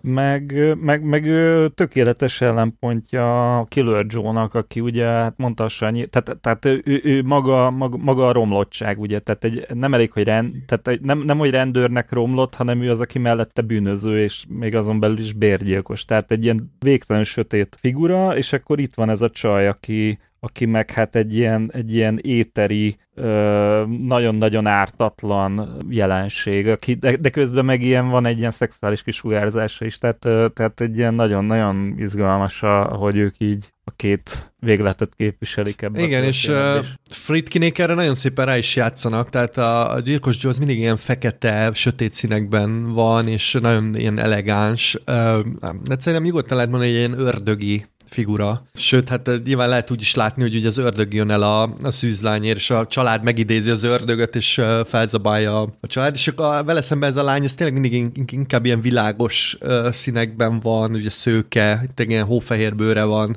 és ez nagyon, nagyon izgalmas vizuálisan ez a kettősség, különösen amikor ilyen közös jelenetük van, szerintem nagyon, nagyon érdekes. Meg ebben az az alapsztori is benne van, ami ugye több filmnek is a témája, amikor van egy család, vagy egy közösség, és akkor jön kívülről egy ilyen ellenséges, hát igen, ellenségesnek tűnő ember, aki nem csak, hogy fölforgatja a család életét, de hogy mindenkit vagy elcsábít, vagy a saját oldalára állít. Ilyen volt ugye, ahogy mondtad, a Pasolini fél teoréma. Nekem egy régi filmélményem jutott még erről eszembe a Takashi Mikének a Visitor Q, illetve hát a, a, a tóték is ilyen végül is, nem? Tehát amikor de, de abszolút, a, az őrnagy, és akkor mindenki dobozol a kedvéért. A Skolimovszkinak, a Jerzy Skolimovszkinak van a Shout című filmje, ami egy, egyébként egy tök érdekes film, azt ajánlom nektek, az is erről szól amúgy, tehát ott is egy ilyen idegen jön a kis miniatűr családba, és ott robbantja szét a viszonyokat. Igen, de egyébként most említetted a Coent, a, a, a Fargóban is van egy ilyen motivum, hogy ugye bevonzák a, a kapzsiság miatt bevonzák azt a két palfasz bérgyilkost, és ilyen dominószerűen összedől minden, tehát hogy ez egy ilyen nagyon izgalmas vonal, amikor így a, tényleg így a, a nyereségvágy miatt, vagy akármi miatt ö, áttérsz a sötét oldalra, és be, bevonzol egy ilyen figurát, és akkor az, azt így egy ilyen természeti erőként így végig söpör, és már nem tudod, nem tudod kizárni. Tehát ez a, ez a megkísértés, Uh, stb. stb. Szóval csak ezt azért mondom, hogy nagyon sok irányba ki lehet ezt a filmet bontani, mert beszéltünk róla, hogy milyen egyszerű a sztori, meg té- tényleg az, de hogy itt és ugye ezt a Tracy Letts szín, színpadra írta, tehát ez egy színdarab Igen, ez, ez készült. Darab. Ez egy darab, darab, és szerintem ez nagyon, ez, ez néha nagyon rossz tud lenni, amikor nagyon teátrális valami, vagy, vagy tényleg magánviseli ezt a darab, vagy színpadiasságot. Itt viszont szerintem nagyon jól sül el, mert hogy nagyon sok olyan jelenet van, amit simán látok színpadon, hogy milyen kurva jó lehetett, vagy milyen jó kurva, kurva meg lehet csinálni. Itt viszont nagyon, nagyon jól megy ez a, ez a fajta hogy mondjam, ne, ugye nagyon erősek a, legalább négy olyan jelenet van benne, szerintem, ami nagyon-nagyon erős, egy ilyen háztáji dráma, vagy nem is tudom, tudják, amikor a, abban a lakókocsiban a karakterek így dobálják egymásnak a mondatokat, és nagyon-nagyon vicces is, és közben tényleg ki lehet így nyitni ilyen irányba is, hogyha nem, hogyha nem elég neked ez a bűnfilmes vonal, akkor szerintem lehet itt izgalmas dolgokat pontszolgatni. Hát, tényleg van, van ez a nagyon erős Southern Gothic, van, van egy neonoáros vonal, köz, közben ez a színdarab jelleg, és itt, itt jegyezném meg, hogy, hogy a Fritkinnek szerintem ez egy nagy, nagy erőssége volt, hogy ő, ő nagyon jól tudott uh, színdarabokból olyan, tehát olyan filmet készíteni, amik, amik, amik így filmszerűek voltak, tehát nem, volt, nem voltak teátrálisak, vagy jó értelemben voltak teátrálisak, viszont uh, tehát így úgy tudtak moziszerűek lenni, hogy ami a színdarabba jó, az, azt, azt így vitték magukkal. Tehát nem azt csinálta, amit, egy, uh, amit, amit sokszor csinálnak rendezők, és hát abban így hibának szokták elkönyvelni okkal, hogy így próbálják minél filmszerűbbé tenni, igen, és akkor mit igen, tudom igen. én, legyenek a tengerparton, mert akkor nem jut eszébe senkinek, hogy színdarab, de hát akkor is két ember beszélget, tehát hogy ez, ez ebben a formában nem működik. És még egy, még egy üldözést is el tudott helyezni a filmbe, egy ilyen rövid gyalogos motoros üldözés, de az is tök izgi szerintem, hogy, hogy még erre is rá tudott uh, csatlakozni az élet. Mert amúgy szerintem ez a két dolog az életművébe, nem azt mondom, hogy a leghangsúlyosabbak, de, de az egyik ez a színpadi, színdarab ihletettség, a másik meg ez az autós üldözős tematika, amik még így egymással is nagyon érdekesen kapcsolódnak, vagy inkább nem kapcsolódnak. Én, én mondanék még egyet akkor, bocs, csak mondanék ide még egyet, hogy szerintem mivel emeli el Fritkin ezt a filmet a, a, a darabtól, vagy hogy a, a szimpadiasságtól, az maga a helyszín és ezt már én a, az elével kapcsolatban is mondtam, hogy milyen rohadt jól néz ki ott Los Angeles, de ugyanez elmondható a, a francia kapcsolatra is, ahol New York szinte így érzed ezt a fagyos utcát a bőrödön, és itt, itt meg ez a, ez a Texas külső, meg ez a lakókocsi, tehát hogy oké, okay, hogy tényleg ilyen színpadi, színpadi drámaszerűen csapnak össze a, a lakókocsiban a, a szereplők, de nagyon-nagyon jó a környezet, tehát szerintem nagyon erős. Ebben szerintem Fritkin nagyon jó, tehát hogy mindig olyan, olyan lokációkat, meg olyan helyszíneket talál, hogy nem érzed ilyen nagyon erőltetetnek, de, de mégis azért több, mint, tehát hogy így felfigyelsz rá. És egyébként sok rendező tudja ezt, tehát most nem azt mondom, hogy ez Fritkinnek a sajátja, csak hogy ez, ez nagyon fontos, hogyha ezt nem jó, igen, hogyha ezt nem jó, nem jó ízléssel csinálod, akkor, akkor ez nagyon rossz tud lenni, vagy ha meg nem eléggé csinálod, akkor meg ugye semmi, és ő pont belövi azt, ami, ami szerintem nagyon, nagyon jól áll ennek a filmnek filmnek, hogy van egy ilyen atmoszférája, ami tényleg ez a Southern Gothic, de, de hogy nagyon passzol is a szereplőkhöz ez a trash, uh, izé, nem tudom, uh, trailer park, stb. Igen, mert, mert hogy ugye mondtuk, hogy Texasba játszódik a film, de nem, nem a közhelyes uh, helyszíneket találja igen, meg. Igen. Most jó, de hozzáteszem amúgy a, amúgy a trailer uh, belső,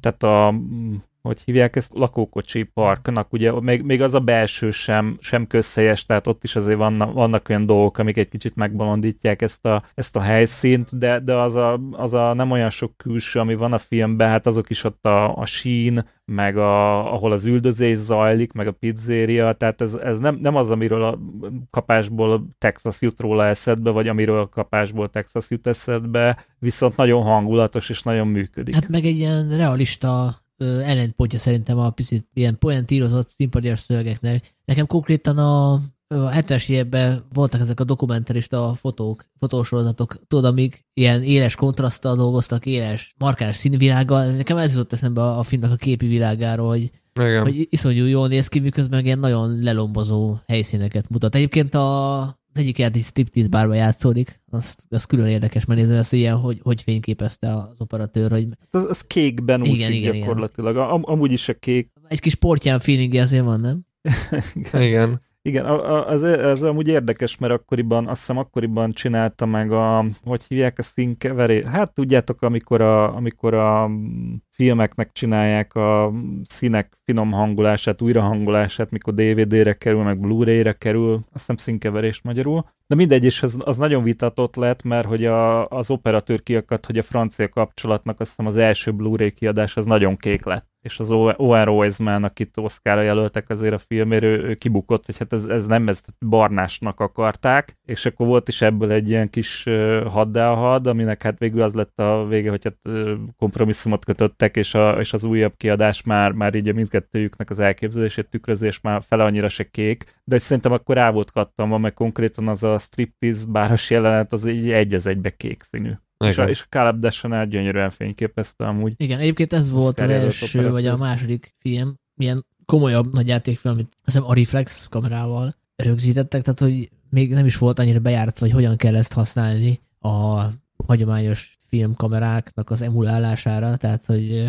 Mármint, hogy a digitális, mert hogy azt hiszem a Reflex az volt. Ne, hát már ugye, hogy igen, digitális, bocsánat, ezt akartam mondani. Szóval, hogy most hallgattam egy podcastet, ahol ezt fejtegették, hogy van egy-két olyan jelet, ahol a valamelyik főszereplőnek a sérülései, most nem tudom melyik, mert ugye több embert is megagyalnak ebbe a filmbe, szóval hogy nem annyira realisztikusak, és hogy ekkor jöttek rá az operatőrök, hogy máshogy néz ki a, a film, filmen bizonyos színek, mint a, a, digitális kópiákon, tehát hogy ez, ezt így máshogy kell beállítani. Igen, az Emil, Emil Hirsch karaktere, a, aki kap egy verést, és tényleg van egy ilyen, mm. ilyen hatalmas piros folt az arcam, inkább néz ki úgy, mint hogyha a sminkes izébe belefejelt volna a sminkes táskába. Mm. De igen, igen, igen. Hát ebben az az érdekes, hogy a való, való életben a sérülések gyakran nagyon másképp néznek ki, mint a filmen amúgy. Hát hát persze, de ugye ez, ez egy ilyen régi dolog, hogy nem a valóságot kell filmre vinni, hanem a, ami, ami, ami úgy Amit néz ki, ami, ami jól néz ki filmen. Hát Tehát, konkrétan hogy, az Emil Hirsch karakterét azt 5-6 fejbe rúgják, legalábbis, legalábbis amit látunk. Tehát, hogy azt, azt nem lehet így megúszni, hogy utána egy-két nap múlva egy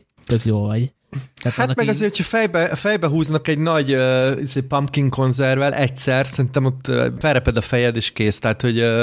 Itt azért én élnék, élnék a gyanú, na, na, szóval, hogy ez, ezt vitatom egy picit, mert én nagyon sok ilyen, na, és itt majd lesz meg. De várjál, nagyon sokszor fejbe rúgdosta embereket? Vagy nem, hanem én, én uh, ilyen uh, bűn, bűnügyi műsorokat szoktam háttérrádió jelleggel idézőjelben nézni, tehát inkább csak hallgatom ezeket, és uh, valójában félelmetes, hogy mindent túl tudnak élni emberek. Tehát a, az, az, amire filmben azt mondanád, hogy basszus, ne, ne túlozzunk már, mert fejlővésben meg kell halni pont, és így a való életben meg, hát nem azt mondom, hogy simán, de így relatíve gyakran megtörténik. Tehát, hogy, hogy azt hinnéd, hogy bum és kész, és utána ott beszél a csaj, és elmondja, hogy hát igen, itt beültettek egy izét, fémlapot, és hát ez is ez hiányzik most az életemből, de itt vagyok, beszélek. Tehát, hogy nagyon durva dolgok. Hát jó, csak ez a film egy pár hét alatt játszódik. Jól vettem le. Csak, csak arra akartam rácsatlakozni, hogy, hogy van, vannak az életben meglepő ilyen dolgok, tehát hogy több mindent kibír az emberi test, mint amit gondolnánk róla, vagy amit a filmek alapján gondolnánk róla,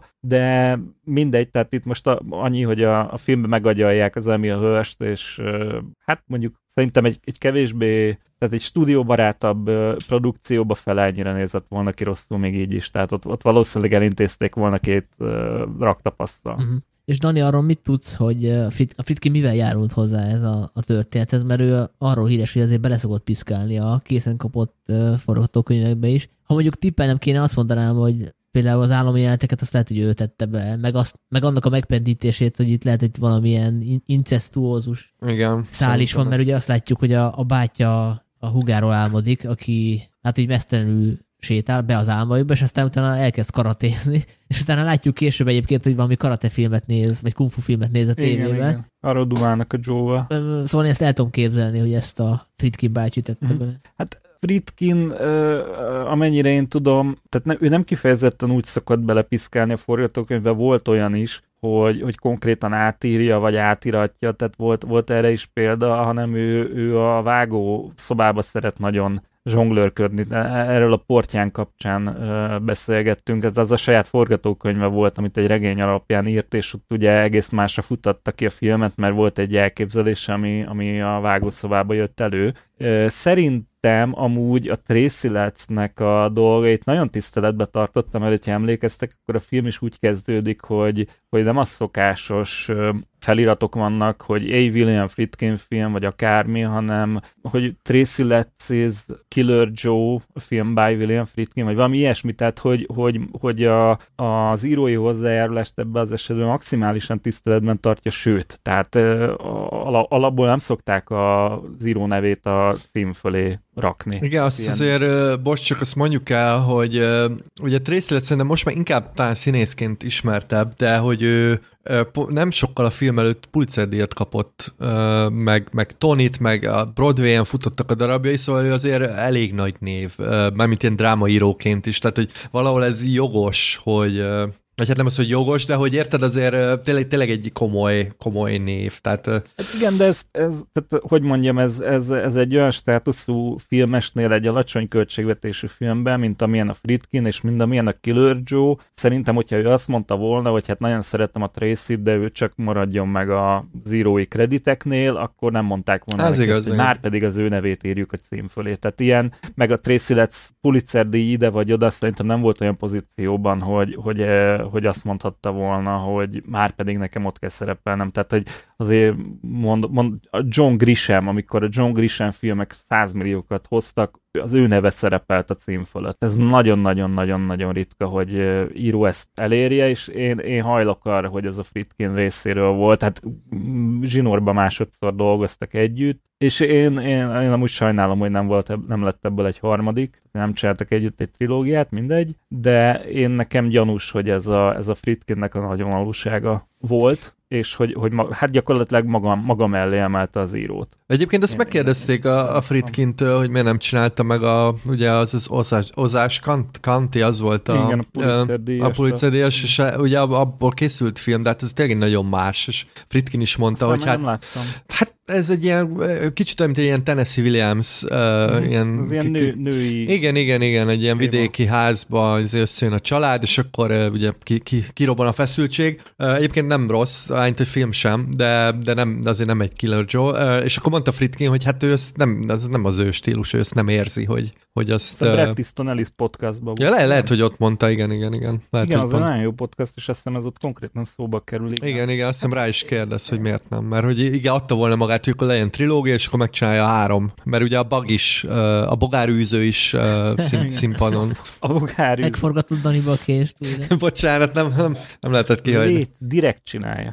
Hát amiről már beszéltünk a McCanny ha kapcsán, illetve megpendítettük, hogy elég, elég jó casting volt. Vagy ha nem mondtuk, akkor én most mondom, de hát a többiekről is el lehet mondani, tehát hogy ebbe a filmbe szerintem mindenki hibátlan. Tehát, hogy a abszolút, Emil Hirsch az abszolút. annyira tenyérbe mászol, mennyire kell egy ilyen szerepben, nekem, nekem nagyon tetszett, amit csinált. Hát a Juno Temple az szerintem tökéletes, tehát élete szerepe, azóta se láttam jobb, jobb szerepben. Tehát tényleg ő azt, azt nagyon jó hozza, hogy nem lehet eldönteni, hogy neki most mi az életkora, meg hogy mennyire beszámítható. Igen, én sajnálom, ő egy kicsit eltűnt. Hát a Ted lasso látni újabban. Igen, sor- sorozatokban van, meg, meg itt-ott volt, de, de nem kapott azóta szerintem ilyen szerepet, mert tényleg, tényleg szuper. Hát lehet, azért is, mert hát, hogy mondjam, ez a hanvas szépség, ami rá jellemző volt, ez hát most már annyira nem. ez most ilyen ja, hát jó, hát figyelj, azért 34 éves, tehát azért még nem, nem tudom, még, még ne játszon azért Hát ez az, hogy, hogy, hogy olyan idősebb nőket, mm-hmm. vagy hát nem tudom, anyákat még szerintem így nehezebb. Jó, de én nem, nem most nem azt mondom, hogy hanvas szépséget játszol, hanem egy jó szerepet, tehát hogy egy nagyon jó szerepet, de hát... Hát nem, biztos vissza fog még ez, ez, ez, ez, ez, a, ez, ez a Patrick Arquette esetében, ha jól emlékszem, vagy a Laura Dern, nem tudom, de, de mindegy, van egy dokumentumfilm, ami kifejezetten erről szól, hogy miért van az, hogy így 41 pár évesen így tisztelet a kivételnek, tehát a Meryl Streep meg a Julia Roberts, akik így túl nagyok a maguk kategóriájába ahhoz, hogy eltűnjenek, de így, így vannak, vannak az a, a színésznők többsége, és akár még nagy sztárok is, akik egyszer nem találnak maguknak szerepet, mert hogy a, a tipikus hollywoodi női szerephez már öregek, de anyát még nem játszhatnak, és akkor ők így... Az Amy, Amy Schumernél volt egy ilyen sketch, a Last Fuckable Day, Igen. és akkor ott a Tina Fey, és a, azt hiszem pont egyébként a, a Patricia Arquette hát így ünneplik idézőjelben, hogy, hogy mától sajnos már nem, nem kvalifikáltak a igen, más szerepeket. Hanva, hanvasz, igen, igen, más igen. szerepeket. Ja, hát ez sajnos így van, igen. Hát ugye a Thomas, Thomas Hayden Church is nagyon jó, ugye ő a kerülő utakban is lehet ismerő sokaknak, szerintem ott alakította az egyik legfontosabbat. Megetve hát a Pókember filmekben ő volt a homokember, vagy nem tudom, hogy hívják. ja, tényleg, igen. És itt tényleg azt az kell eljátszani, hogy egy iszonyatosan hülye, tehát, hogy egy nagyon egyszerű ember, aki mert tényleg bármit meg lehet csinálni, és ez, ez, a, ez a bombaság, ez teljesen autentikus. És hát ahogy mondtad, a Dani az előbb, Gina, Gina Gerson, szerintem szenzációs, tehát hogy ráírták ezt a trash karaktert. Annak ellenére egyébként, hogy a, ezt a szerepet ő megkapta volna már 20 éve korábban a darabban is, de ugye azt mondta, hogy azért nem akar elvállalni, mert nem, nem tudja elképzelni, hogy hétről hétre megcsinálja azt a bizonyos jelenet Igen, azzal a csirkecomban. Hetente nyolcszor az áró jelenet, azért az tényleg durva lehet. Igen. Szóval a casting fantasztikus, de hát az a Fritkinre ugye általában jellemző volt, hogy e- ehhez nagyon ért. És hát a, a, annak ellenére, hogy ez nem volt egy nagyon sikeres film, a, a Matthew McConaughey-nek a kiszabadulása, hát nyilván, nyilván akart kiszabadulása abból az ilyen, ilyen izmos, szörfös csávó, a romantikus, kalandos, vicces filmekből, tehát hogy ő, ő, onnan az Oscar közeli szerepekbe került, abba, abba benne volt ez a film is. Hát igen, itt, erő, itt ugye ebbe a, ebbe a két-három évben hatalmasat ment, mert ugye a Killer Joe után volt a Magic Mike, ahol ugye egy ilyen, hát elég önkritikus Mármint, a, hogyha a romantikus komédia szerepeihez nézed, egy ilyen elég önkritikus strippert játszott, és akkor onnan gyakorlatilag a, azt hiszem 2013-ban meg is kapta az Oscar-t. A, igen, a, igen. De, de hát ő, ő már, hát ha már a Tina Fey-t meg az Amy Schumert emlegettünk, hát ő egy ilyen running joke volt, ahogy ezt mondani szokták, a, hogy, hogy milyen szerepei vannak, tehát már arról szóltak viccek, hogy ő tíz éve csak ilyen olyan Igen. filmekbe szerepel, ahol, ahol ilyen bájgunárt alakít, aki levetkőzik filmet. Hát itt is levetkőzött, ugye, már volt egy emlékezetes segvillantása. Igen. Tehát nem csak a Juno, a Juno Temple mesztelenkedik, hanem Killer Joe is. Hát meg azért a, a Gina, a, na, gyorsan rendben mondani, neki is van egy elég emlékezetes villantása. Hát de igen. paróka. Az paróka, igen. paróka. Ja igen, azt így mondta a Fritkin, hogy ez így ne nagyon szarozzon sokat, tehát hogy most nem kell ide ilyen paróka vagy ilyesmi, és így mondta neki egy gyersen, hogy de, hogy kell, mert hogy ő tudja, hogy ehhez a szerephez az ő saját természetes szőrzete az nem elég, vagy nem jó, nem elég jó. Fontosak a részletek a filmbizniszben. Így van. Hát meg el, elmondhatja, hogy ez nem az, aminek látszik. Tehát, hogy igazából ruhában voltam kvázi.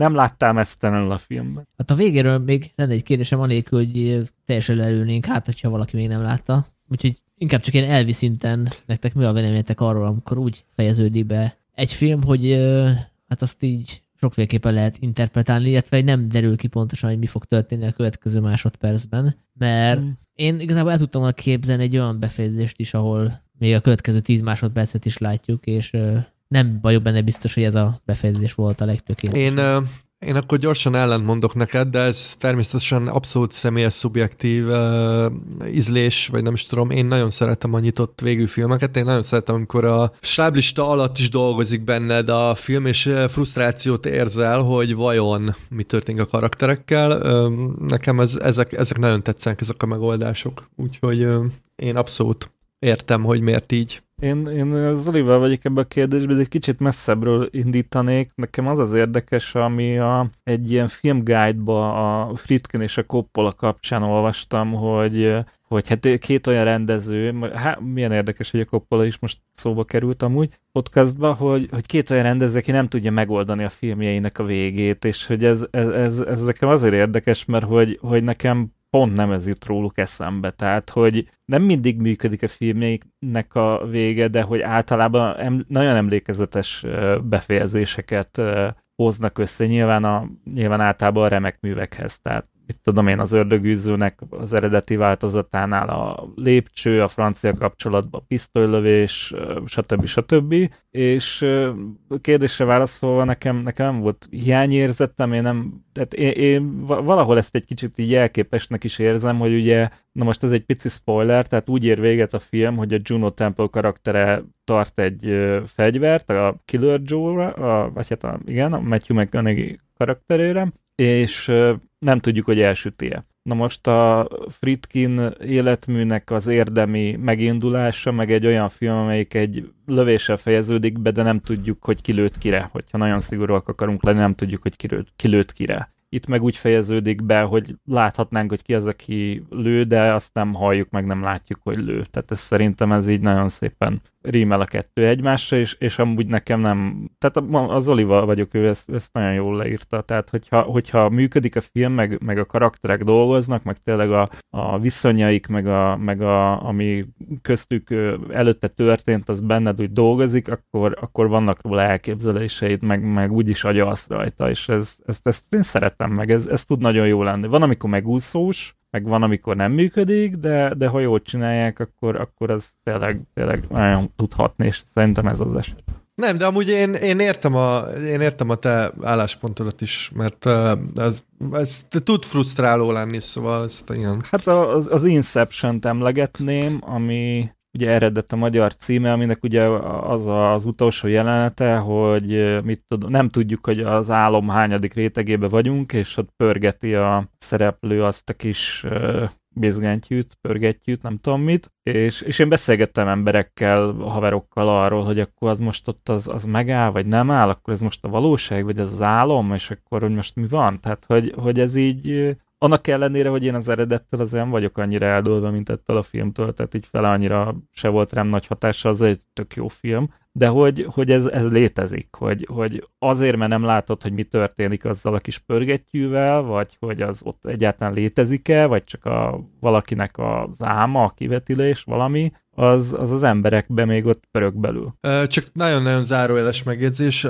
Szerintem a filmtörténet legjobb befejezéseit az azt Christian Petzold tudja. Majd, hogyha néztek Petzold filmet, figyeljétek meg, hogy hogy fejezi be a filmeket, szerintem elképesztően pontos helyen, zárójelbe zárva. Igen. Utoljára, és akkor ez tényleg legyen az utolsó gondolat, de azért még reflektálhatok rá, megengedem. Köszi. Ugye? Köszi. Szóval, hogy nekem, hát eleve, hogyha megnézzük az IMDb-t, 6,7-en áll, és arra jutottam, hogy, hogy lehet, hogy azért, mert hogy ugye az a felütés, hogy van ez a trailer park család, akikről azt gondoljuk, hogy tényleg a legalja, morálisan és, és minden szempontból, és jön egy figura, akiről azt feltételezzük, hogy ő majd ki fogja őket használni, mert látszik, hogy intellektuálisan más szinten van, és ez történik. És úgy ér véget a történet, hogy a, a trailer park családról kiderül, hogy tényleg erkölcsileg a legalja, és pont olyanok, ami ennek az elsőre gondoltuk. És közben, amit látunk, az baromi szórakoztató, szellemes, sőt, vicces is, erről nem beszéltünk, de ennek a filmnek nagyon jó a humora, fekete humora van, de nagyon jó. Szóval, hát hogy tök jól érezzük magunkat közben, de hogy ilyen nagyon komoly tanulságokkal nem gazdagodunk a végére. De hát közben az is eszembe jutott, hogy igazából ez sok Coen filmről is elmondható, tehát a Fargo is erről szól igazából. Igen, de hogyha belegondolsz, a, a Fargo, vagy bocsánat, nem a Fargo, a Fargo az pont nem, de hogy a, a korai Coen filmek jelentős része is megbukott anyagilag, tehát hogy ma már így a kultuszfilmek között emlegetjük őket tök joggal, meg volt, ami így relatíve sikeres is volt, azt hiszem az első filmjük, a Blood Simple, az, az, az relatíve még, még hozott is pénz, de például a Halálkereszt útján az, az megbukott annak ellenére, hogy rohadt népszerű volt, és, és sokan lelkesedtek érte és még egy csomó filmjükről elmondható, tehát hogy azzal együtt így igaz, amit mondasz, de hogy, hogy ezek, ezek, ezek a dolgok inkább hosszabb távon hatnak, tehát hogy a, a Killer Joe is kultuszfilmként él tovább, mert én úgy vettem észre, hogy azért van egy masszív kultusz a bemutató óta, és hát ez nem az a film, ami már a bemutató idején így szétrobbantja a plázákat. Mm. Egyébként most megnéztem gyorsan, Rattenen 80%-ra értékelték a kritikusok, a közönségek 61-re, tehát úgy látszik, hogy a kritikusoknak erősebb a gyomruk. Hát azt szerintem az van ezzel a filmmel, hogy én ezt alapvetően egy fekete komédiának gondolnám, és nem feltétlenül bűnügyi filmnek. Nyilván fontos, és nyilván a műfajt hozza, tehát ezt te is mondtad, Dani, hogy azért a neo-noir, stb. stb. Southern de, de hogy alapvetően, hogyha ezt ilyen komolyan próbálod nézni, tehát, hogy nem, nem vagy érzékeny ezekre a dialógokra, amikben nagyon sok nagyon finom dolog van, és most nem, nem azért, mert hogy, hogy mondjam, szóval rá kell állni ezekre, és, és így elmerülni ezekbe a finomságokba, és hogyha ezen nem tudsz nevetni, és aláírom, hogy lehet, hogy nem mindenki tud ezen nevetni, és az nem ilyen értékítélet, hanem egyszerűen más, más ízlésünk van, akkor ez a film tényleg nem. Tehát egy, egy nagyon fontos rétegét akkor elveszíted a filmnek, és úgy, úgy már nem, nem az igazi. Tehát én, én nyilván, ha nagyon-nagyon jól szórakoztam, mert olyan, olyan beszólások, meg olyan jelenetek vannak, meg olyan, olyan odamondások, hogy, hogy, hogy tényleg így nagyon vicces, meg nagyon sötét, de hogy azok nyilván nem a fő sztorihoz kapcsolódnak, meg nem a, nem a műfaj sajátjai, hanem, hanem egy ilyen kom- komikus vonal. És szerintem ezek idővel érnek be, meg idővel érik el a közönséget. Tehát itt nekem most sokkal jobban tetszett, mint amikor annó láttam. Akkor is tetszett, tehát nem azt mondom, hogy nem tetszett, de most sokkal jobban tudtam értékelni. Hát meg az elvárások, ugye? Tehát, hogy igen, a, igen, az is igen. Ha, tehát valószínűleg itt sokan úgy jöttek ki a filmről, hogy konkrétan az utolsó jelenet miatt hány ingerük volt, és nem erre vágytak, vagy nem erre számított. Tehát uh, szerintem ez a 80 kontra 60 is ennek, ennek tudható be, hogy ha, ha nem azzal a az előzetes tudással ülsz be, ami mit tudom én egy Tarantino film esetében megvan, hogy, hogy azért sejtett, hogy mire számíthatsz, meg milyen hat, határátlépések lehetnek olyan film esetében, hanem annyit tudsz, hogy a Matthew McConaughey-nek valami bűnügyi filmje, a francia kapcsolat rendezőjétől, akkor nem erre számítasz, és ö, nem biztos, hogy a meglepődés az így... Hát meg ugye 2011-ben, amikor még nem tudtuk, hogy Matthew McConaughey milyen irányba mozdul a, a, a Bygónál szerepekből, tehát ha, ha a, a két Hudson-ös romkom rajongójaként ülsz be, azért hát eléggé meg fogsz lepődni. És ne, nem csak azért, mert hogy a műfaj más, hanem az, azért, igen, tehát vannak olyan jelenetek, ami erős, igen. Hát amúgy az egész színészgárda ebből a szempontból becsapós, mert az Emil Hirschnek is ilyen tini vígjátékai voltak előtte, Thomas Hayden Church, a Wings nevű vígjáték sorozatban volt egy ilyen hasonlóan belassult karakter, a Gina Gersonnak is inkább ilyen erotikus tudcai voltak, szóval, hogy, hogy már a színészgárda alapján is más elképzelései lehettek a leendő nézőnek. Hát én azt mondom, Igen. azt mondom hogy mindenki nézze meg nyugodtan ezt a filmet, én merem ajánlani a kedves hallgatóinak, annyi kitétellel, hogy hát közben ne bajszoljanak semmit. Én most a Killer Joe-t uh, szinkronnal néztem, és meglepően jó szinkronja van a Nagy Ervin a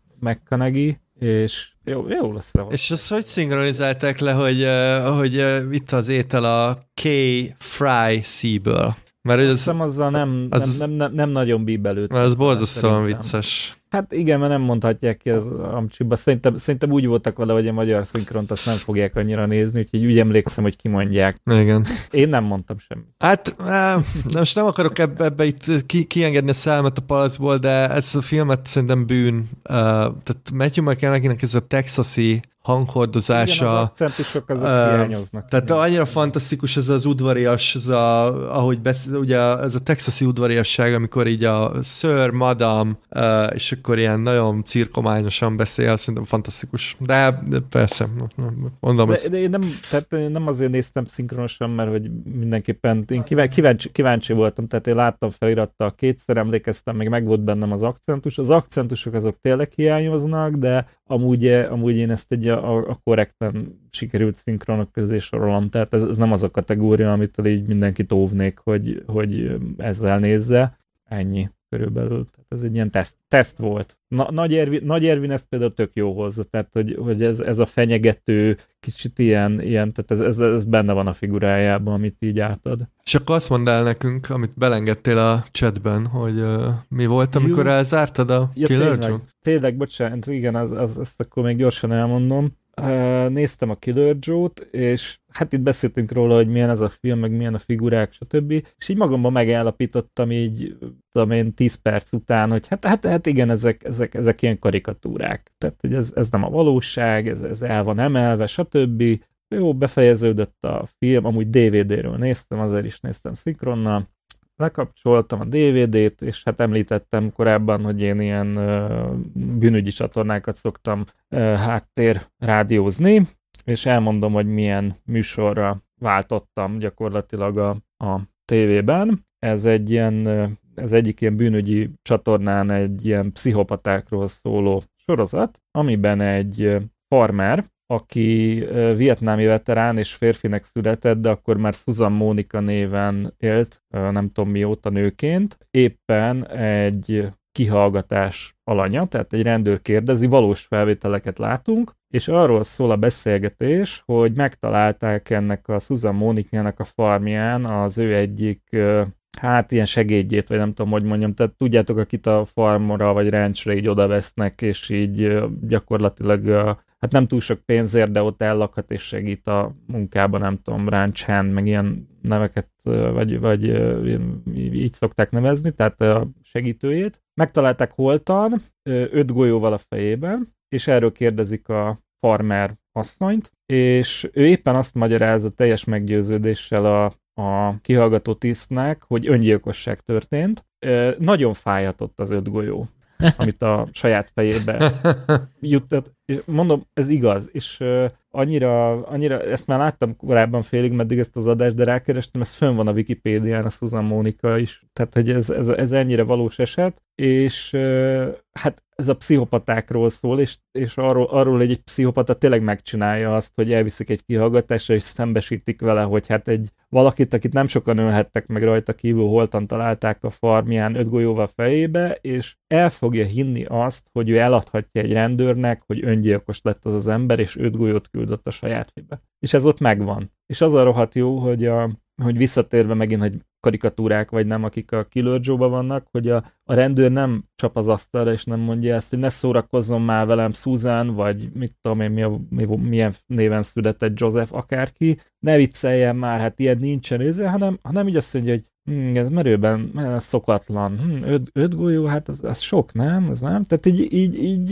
így megy vele, vagy hogy mondjam, és ettől még bizarrabb lesz. Szóval, hogy a Killer Joe-ból, hogyha egy visszatérsz a valóságba, nem biztos, hogy azon lepődsz meg, hogy a valóság az mennyire fölt az ragadt, hanem hogy, hogy a valóság is olyan, mint a Joe. Mielőtt tovább lépünk az utolsó napralendi pontra, szerintem röviden azért említsük meg, hogy a Fritkinnek volt még egy filmje, amit Postumus mutattak be a Velencei Fesztiválon, és ami azt hiszem, hogy a Showtime-on debütált, tehát elvileg nálunk elérhető lesz, ha minden igaz. Ennek ugye nincs magyar címe, mert hogy még magyar bemutatója sincsen, és Zoli nem látta, Dani megnézte, és én is tegnap lepörgettem. Az a címe, hogy The Kane Mutiny Court Martial, és hát igazából aki arra számít, hogy kaptunk egy olyan Fritkin filmet, ami lezárása a pályának, és egy ilyen karrier összegzőként is nézhető, az valószínűleg csalódni fog, tehát hogy ezt a Fritkin szerintem nem az utolsó filmjének szánta, és hát az is megérne egy különadás szerintem, hogy miért gondolta ez a történet érdekes lett, vagy miért pont neki kell ezt feldolgoznia, mert hogy ő itt ráadásul adaptációt is, az adaptációs munkát is ő végezte, tehát hogy ő volt a forgatókönyv szerzője. Ez az ő projektje volt amúgy, igen. Igen, és hát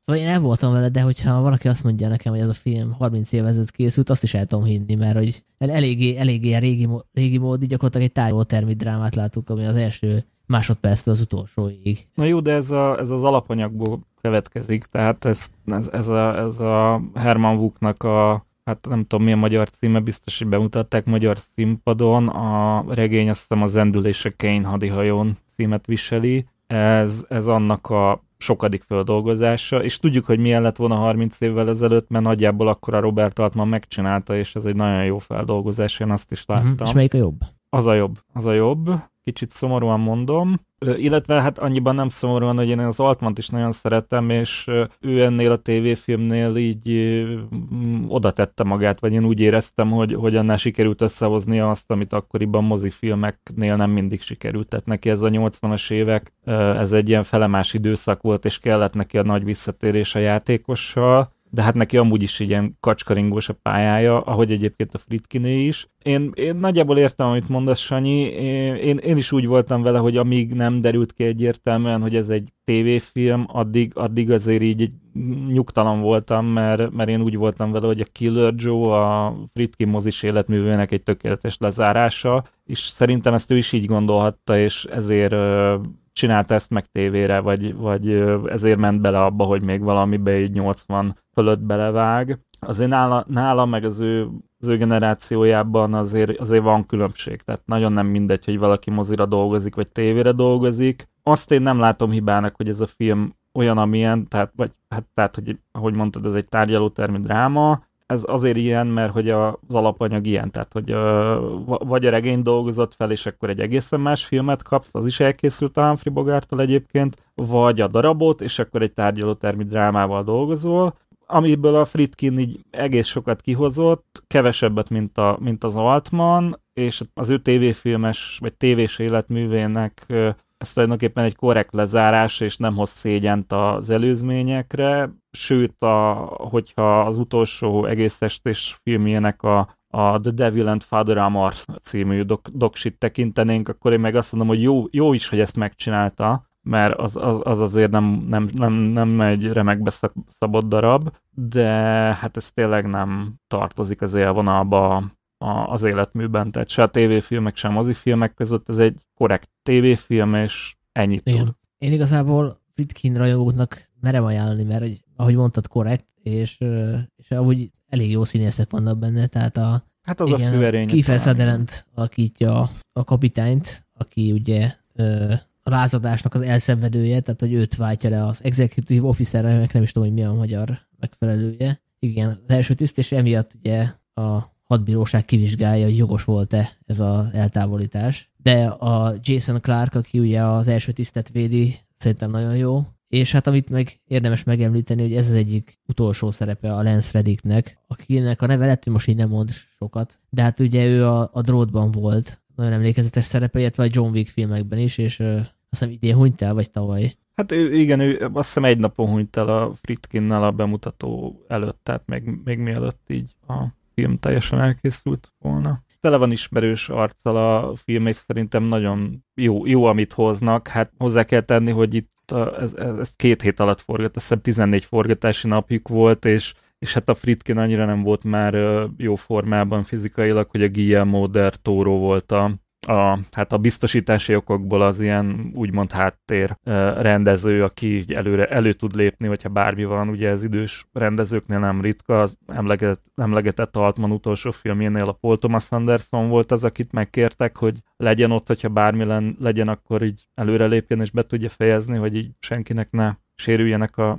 hát nyilván anyagi anyagi érdekei, de hát ez, ez nem az a film, ami olyan nagyon sokat hozzátesz a Fritkin életműhöz, vagy, vagy, vagy, vagy új utakra viszi, vagy ilyen stiláris játékokat lehet tőle elvárni. Ez egy, ez, ez egy ahhoz képest, hogy egy kifejezetten idős ember forgatta szerintem egy, egy, egy friss és jó ritmusú valami. Hát lehet, hogyha nem láttam volna az Altman verzióját, akkor még ennél is megértőbb lennék, de hát ezt a meccset most szerintem az Altman, Altman nyerte, és ez, ez egy korrekt tévéfilm, és a, a Fritkin tévéfilmek között is az erősebbek közé tartozik, de még ott is tudok jobbat mondani, tehát ha, ha nem készült volna el, az se lenne egy olyan nagy tragédia. Egyébként az elején rosszul mondta, nem a Disney Plus, hanem a Prime Video lesz valószínűleg az otthona nálunk, úgyhogy ott lehet majd megnézni. Én, én amúgy merem, merem, merem ajánlani, tehát, hogy mondjam, a Killer Joe-hoz képest ez egy nagyon veszélytelen film, és, és a, a vége az szerintem kifejezetten erős, meg, meg vannak nagyon erős pillanatai,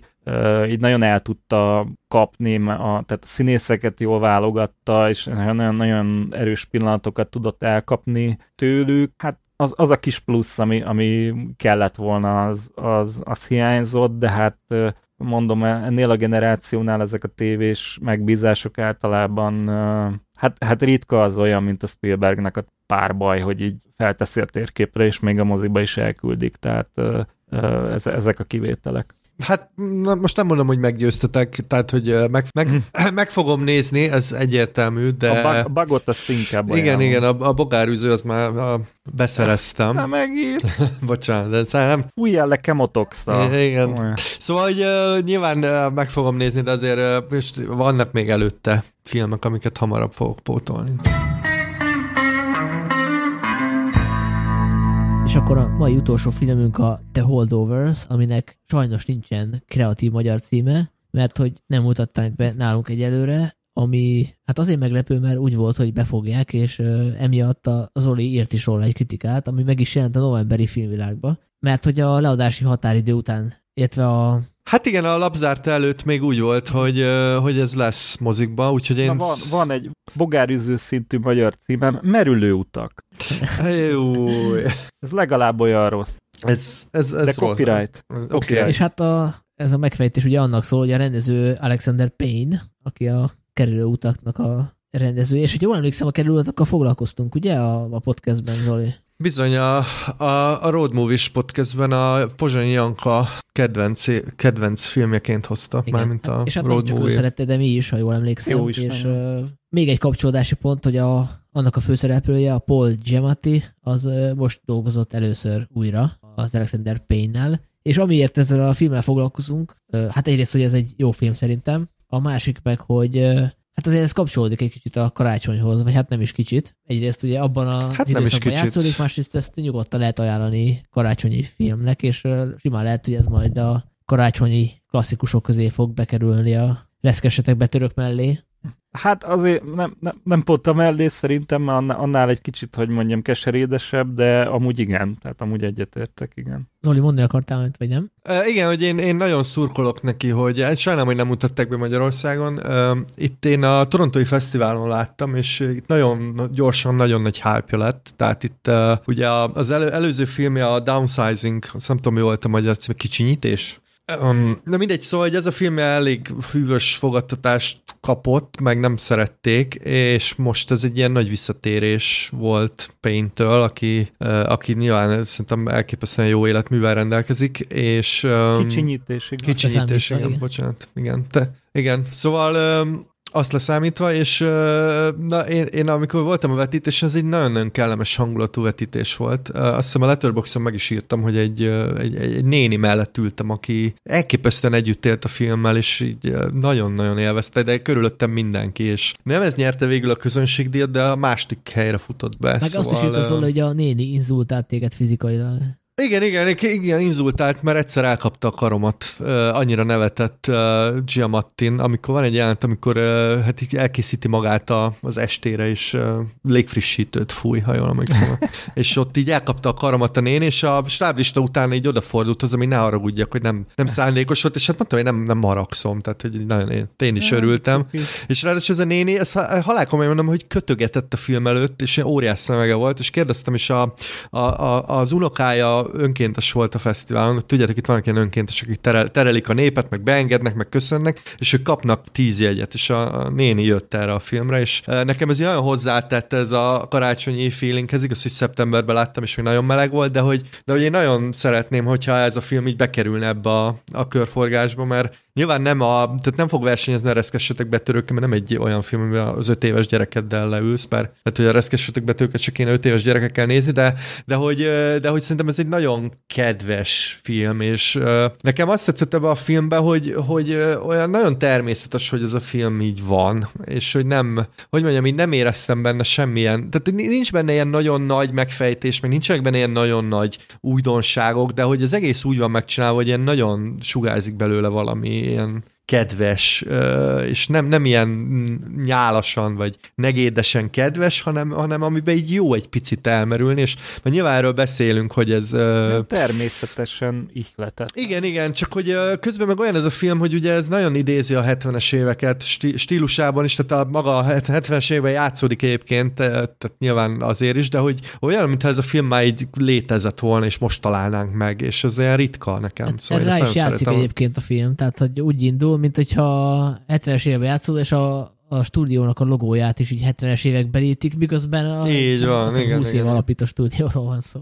Igen, igen, abszolút. Igen. Hát a Universal logó az elején a 70-es évekbeli Universal beköszönés, vagy nem tudom, az intro. Bocsánat, csak a, a sztoriról röviden, hogyha esetleg valaki nem tud, nem tud róla persze, semmit. Persze. A Giamatti egy tanárt játszik egy bentlakásos New England iskolában, és az a történet, hogy a ünnepek idején, mármint a karácsony ünnepek idején a diákok ugye hazamennek, kivéve négy-öt diákot, akiket a szüleik nem tudnak valamiért fogadni. És hát a Giamatti maradott felügyelő tanárnak büntetésből, mert azt hiszem, hogy nem, nem engedett át valakit a, egy, egy gazdag diákot, a, igen. igen. nem engedett át a vizsgákon, és emiatt őt büntetik. De igazából, hogyha hazamehetne, akkor sem nagyon tudna hova, tehát hogy mint kiderül neki, se kutyája, se macskája, tehát hogy nincs családja, és aztán a talán a rokona is élnek már, és egy ilyen hírhetten szigorú tanár, senki nem szereti, se a tanár kollégák, se a diákok, és és ráadásul klasszika filológiát tanít, ha jól, jól emlékszem. Tehát, hogy gör, gör, ógörög, meg nem hát, tudom.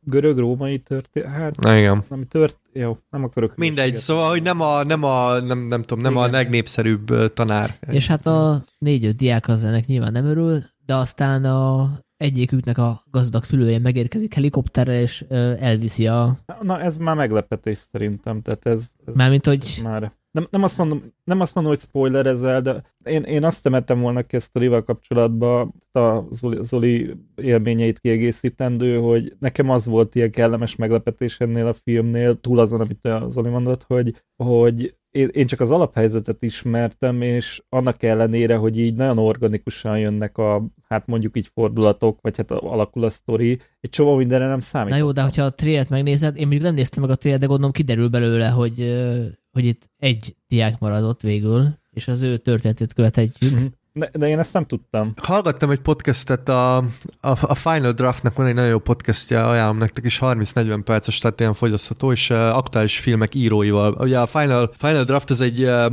forgatókönyvíró szoftver, és uh, ők forgatókönyvírókkal beszélgetnek, és megkérdezték ezt a David Hemmingson nevű írót, aki ezt a filmet írta, egyébként Alexander Payne kérte fel rá, tehát hogy nem, nem így a semmiből írta, és ő mondta, hogy ő igazából erre a karakterről akart írni, aki részben a nagybátyja, tehát hogy neki volt egy ilyen hasonló nagybátyja, aki egy ilyen fura figura volt, és nagyon sokáig nem találta, hogy hogy lehet ezt a figurát megnyitni, és akkor kitalálta ezt a srácot, hogy ugye legyen egy ilyen ellenpont, és akkor nyilván innen már tök izgalmas a sztori, és akkor a, ugye van még itt egy konyhás néni, azt is mondjuk el, akinek a fia meghalt Vietnámban, tehát három nagyon különböző ember marad itt, és az, az is ilyen életrajz egy kicsit, és mondta, hogy ez tök jó volt, hogy ezeket megtalálta, de kellett még valami, mert ez nagyon papírízű, és akkor ezért találta ki, hogy legyenek még ott gyerekek.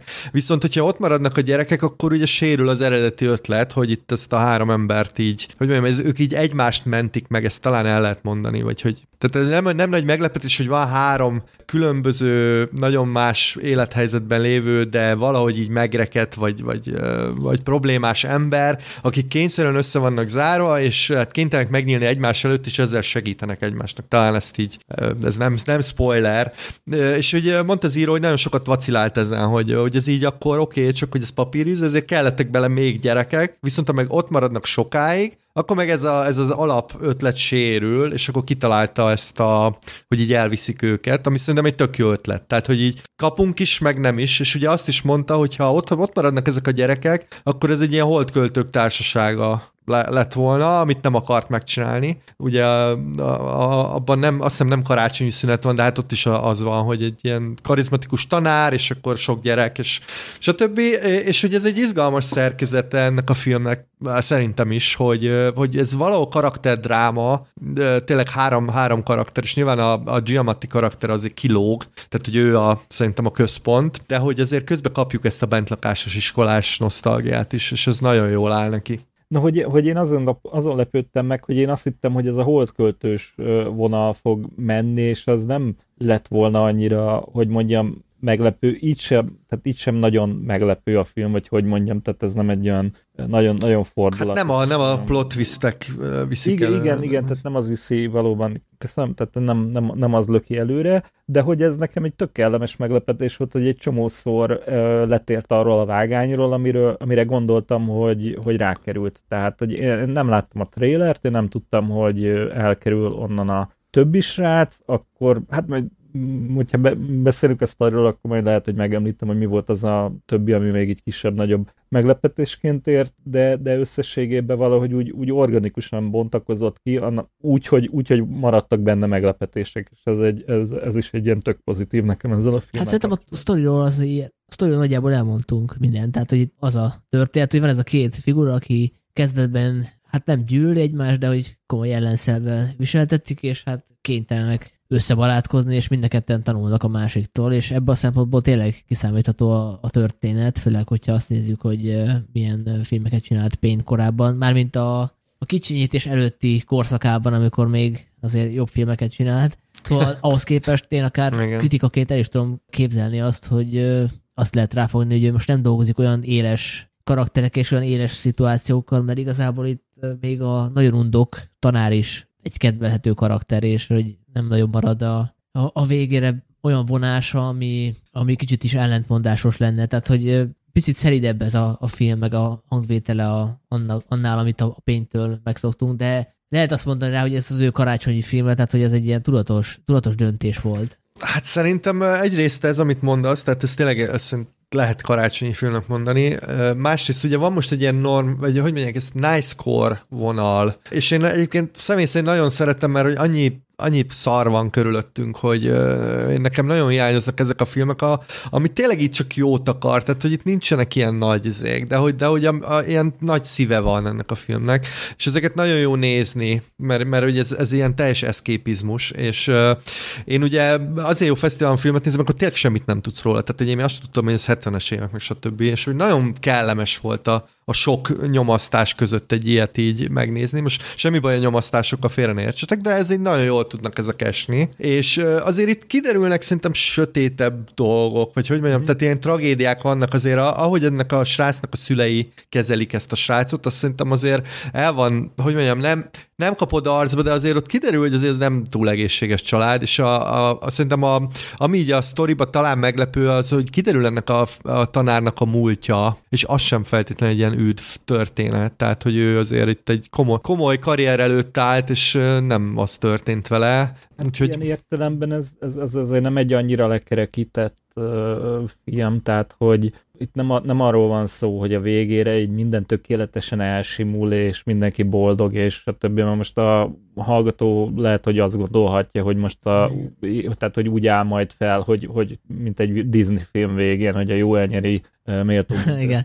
De nem erre, gondol, nem erre gondoltam, hanem, hogyha, hanem hogyha megnézzük a Giamatti karakterét a kerülő utakban, annak szerintem egy dimenzióval mhm. többje van. Tehát azt, azt én egy realis, realistá figurának gondolom. Ez egy picit le van kerekítve, tehát hogy egy picit filmszerűbb ez a figura, aki, akiről egyébként igen, azt tudjuk igen. meg, hogy nem szeretik se a kollégái, se a, a diákok, de hát igazából csak azt látjuk az elején, hogy ő nagyon szigorú, de hát amúgy kedves a konyhás nénivel is, amúgy egy to- toleráns figura. Igen, de közben van egy, van egy nagyon izgalmas vonatkozása ennek az ő nem szeretettségének, hogy ő, hogy ő ezzel így, tehát ő ezt így elfogadja. Ha emlékeztek, van egy, van egy nagyon tanulságos dialógus, ami a, pont ezzel a konyhás nénivel van, a konyhás néninek az akkor már elhunyt gyerekéről, hogy hát mondja, hogy hát hogy milyen rendes gyerek volt, és milyen értelmes, és, és akkor mondja a konyhás néni, hogy hát, hát ő utálta magát. És akkor erre nem azt mondja, hogy ez úristen, meg nem, a, hanem hogy kicsit zavarba jön, és mondja, hogy hát igen, nagyon értelmes volt, így, így, így lát, jól látta a dolgokat. Tehát, hogy így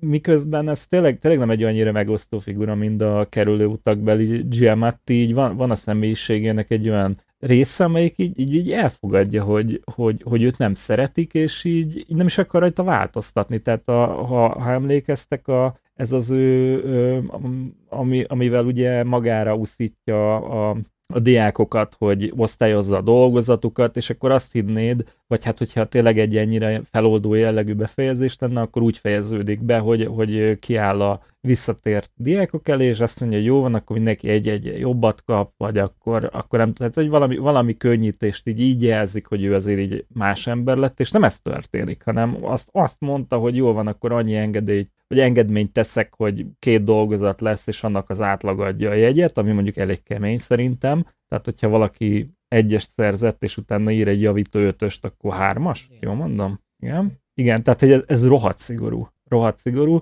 és hogy egy ilyen, egy ilyen, hogyha ez tényleg egy ilyen enyhén picit, most lehet, hogy nem jössz, hogy ilyen negédes karácsonyi történet lenne, akkor, akkor a végén meg lenne az a jelenet is, amikor ő azt mondja mosolyogi, vagy jó van, akkor nem kell javítót írni, mindenki egyen jobbat kap, aztán boldog karácsonyt, és helyett nem történik ilyen. Tehát ő, ő ragaszkodik hozzá, hogy ő, ő ezzel így van, és, és a végén is így, így ő, ő, ő elmegy arról a helyről, ami az egyetlen olyan hely volt, amit a világon az hát otthon a, Én most nem a karaktert kritizálom, mert hogy szerintem ez egy tök jó karakter, csak összevetettem egy korábbi karakterével a pénynek, tehát hogy ahhoz képest hol helyezem el, igen, mert itt a, itt a leg, legidegesítőbb tulajdonsága az az, hogy tudálékos, tehát hogy így osztja ezeket a latin közmondásokat, meg mindenkinek Marcus Aurelius ad, ami, ami azért lássuk be, itt persze idegesítő, meg én el tudom képzelni, hogy ez idegesítő hosszú távon, hogy egy ilyen emberrel vagy egy irodában, de azért ez annyira nem egy nagy, uh, értitek, tehát ez egy, nem egy nagy seggfejség. És uh, szerintem erre gondol Sanyi, nem, hogy azért a, a tényleg azzal összevetve, amilyen karakterei voltak Payne-nek, ahol azért tényleg, tényleg voltak ilyen sötétebb árnyalatok, itt, itt azért ez, ez, ez, inkább aranyos, vagy hogy mondjam, szóval hogy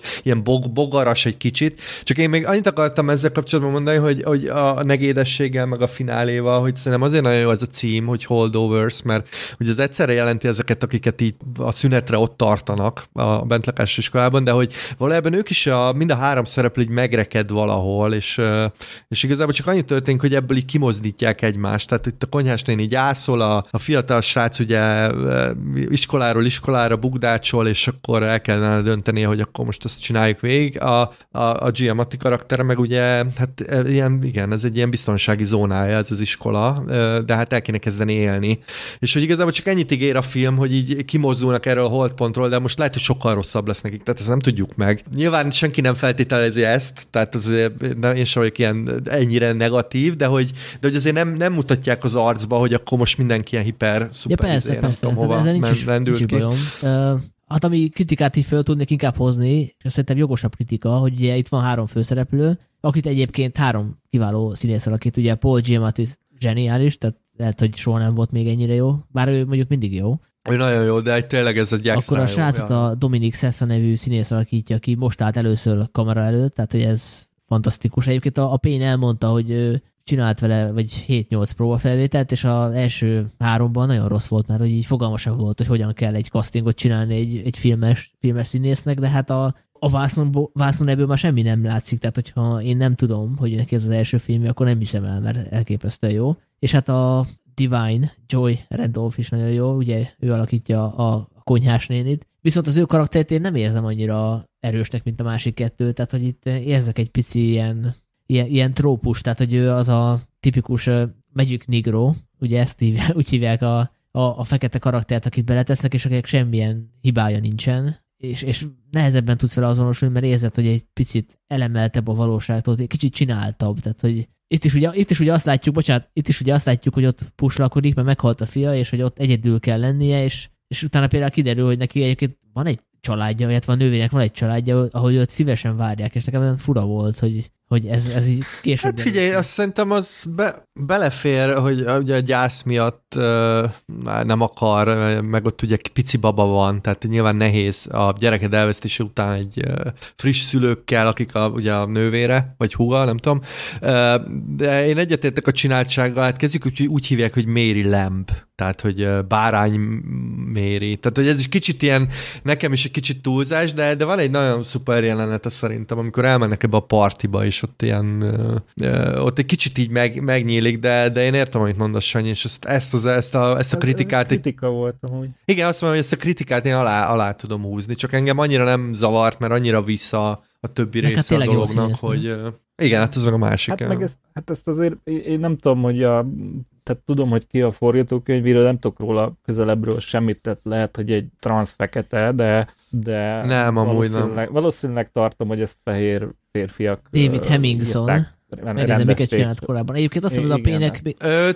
Tévés egyébként, tehát tévének ír a sorozatok. Azt mondta, bocsánat, csak azt mondta ebbe a podcastjébe, hogy egyedülálló anya nevelte, aki ráadásul egy nővér volt, és hogy a, ez a 60-as évek, 70-es, tehát hogy akkor még azért egyedülálló anyának nem olyan volt lenni, mint most és hogy ő ezt szerette volna egy kicsit megörökíteni ebben a karakterben, hogy ez a nő ugye azért vállalja ezt a konyhai munkát, ez kiderül egy-két elejtett mondatból, hogy, hogy mert ugye a fia ide járhat akkor, igen, és hogy azért ez nem egy, nem egy jó meló, vagy hogy mondjam, és ugye ő is itt ragad ebben a, ebben a bentlakásos iskolában, mert hogy ugye a fia közben Vietnámban elesik, és hogy arra is utalnak itt egy kicsit, hogy hát azért a gazdag gyerekek nem feltétlenül mentek Vietnámba, és ott, ott, ott, ott én éreztem ezt a Sanyi, amit mondasz, hogy kicsit ilyen token karakter, de szerintem ez még belefér egy ilyenbe, vagy nem tudom, engem annyira nem... Jó, hát engem se dobott ki a filmből, tehát hogy emiatt De igen, csak hogy jogos a kritikát szerintem, azt akartam mondani, hogy, hogy ez, ez, ez nem, jogos. Ez nem, nem egy, de nem egy kínosan hamis. Nem, azért nem egy ilyen Tehát nem- izélte, nem mondja, nem mondja a kamerába, hogy izé mocskos fehérek, tehát ilyen azért nincsen.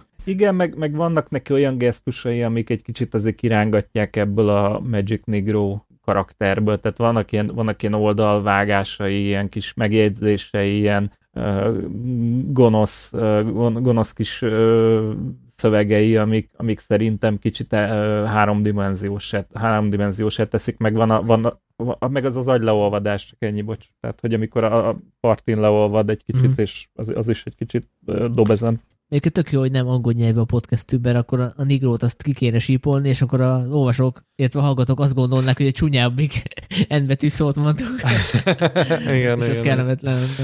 De hát várj, a Magic Negro az egy ilyen kifejezés, tehát azt lehet használni, Igen, nem? igen. Az, uh, Nem biztos, hogy Hát lehet nálunk lehet, használni. hogy- tehát ez, hát nálunk lehet, hát a cukorkáról Igen. beszélünk, ahogy a jó, a, Ja. a, a, a torokra jó, igen. mely, melyik rapper volt, aki Magyarországon járt, és azt hitte a Negróról, hogy egy, izé, egy kuklux klános. Hát gyakorlatilag bármelyik rajta. szóval. igen, hát ez, ez szerintem bárkinek erős.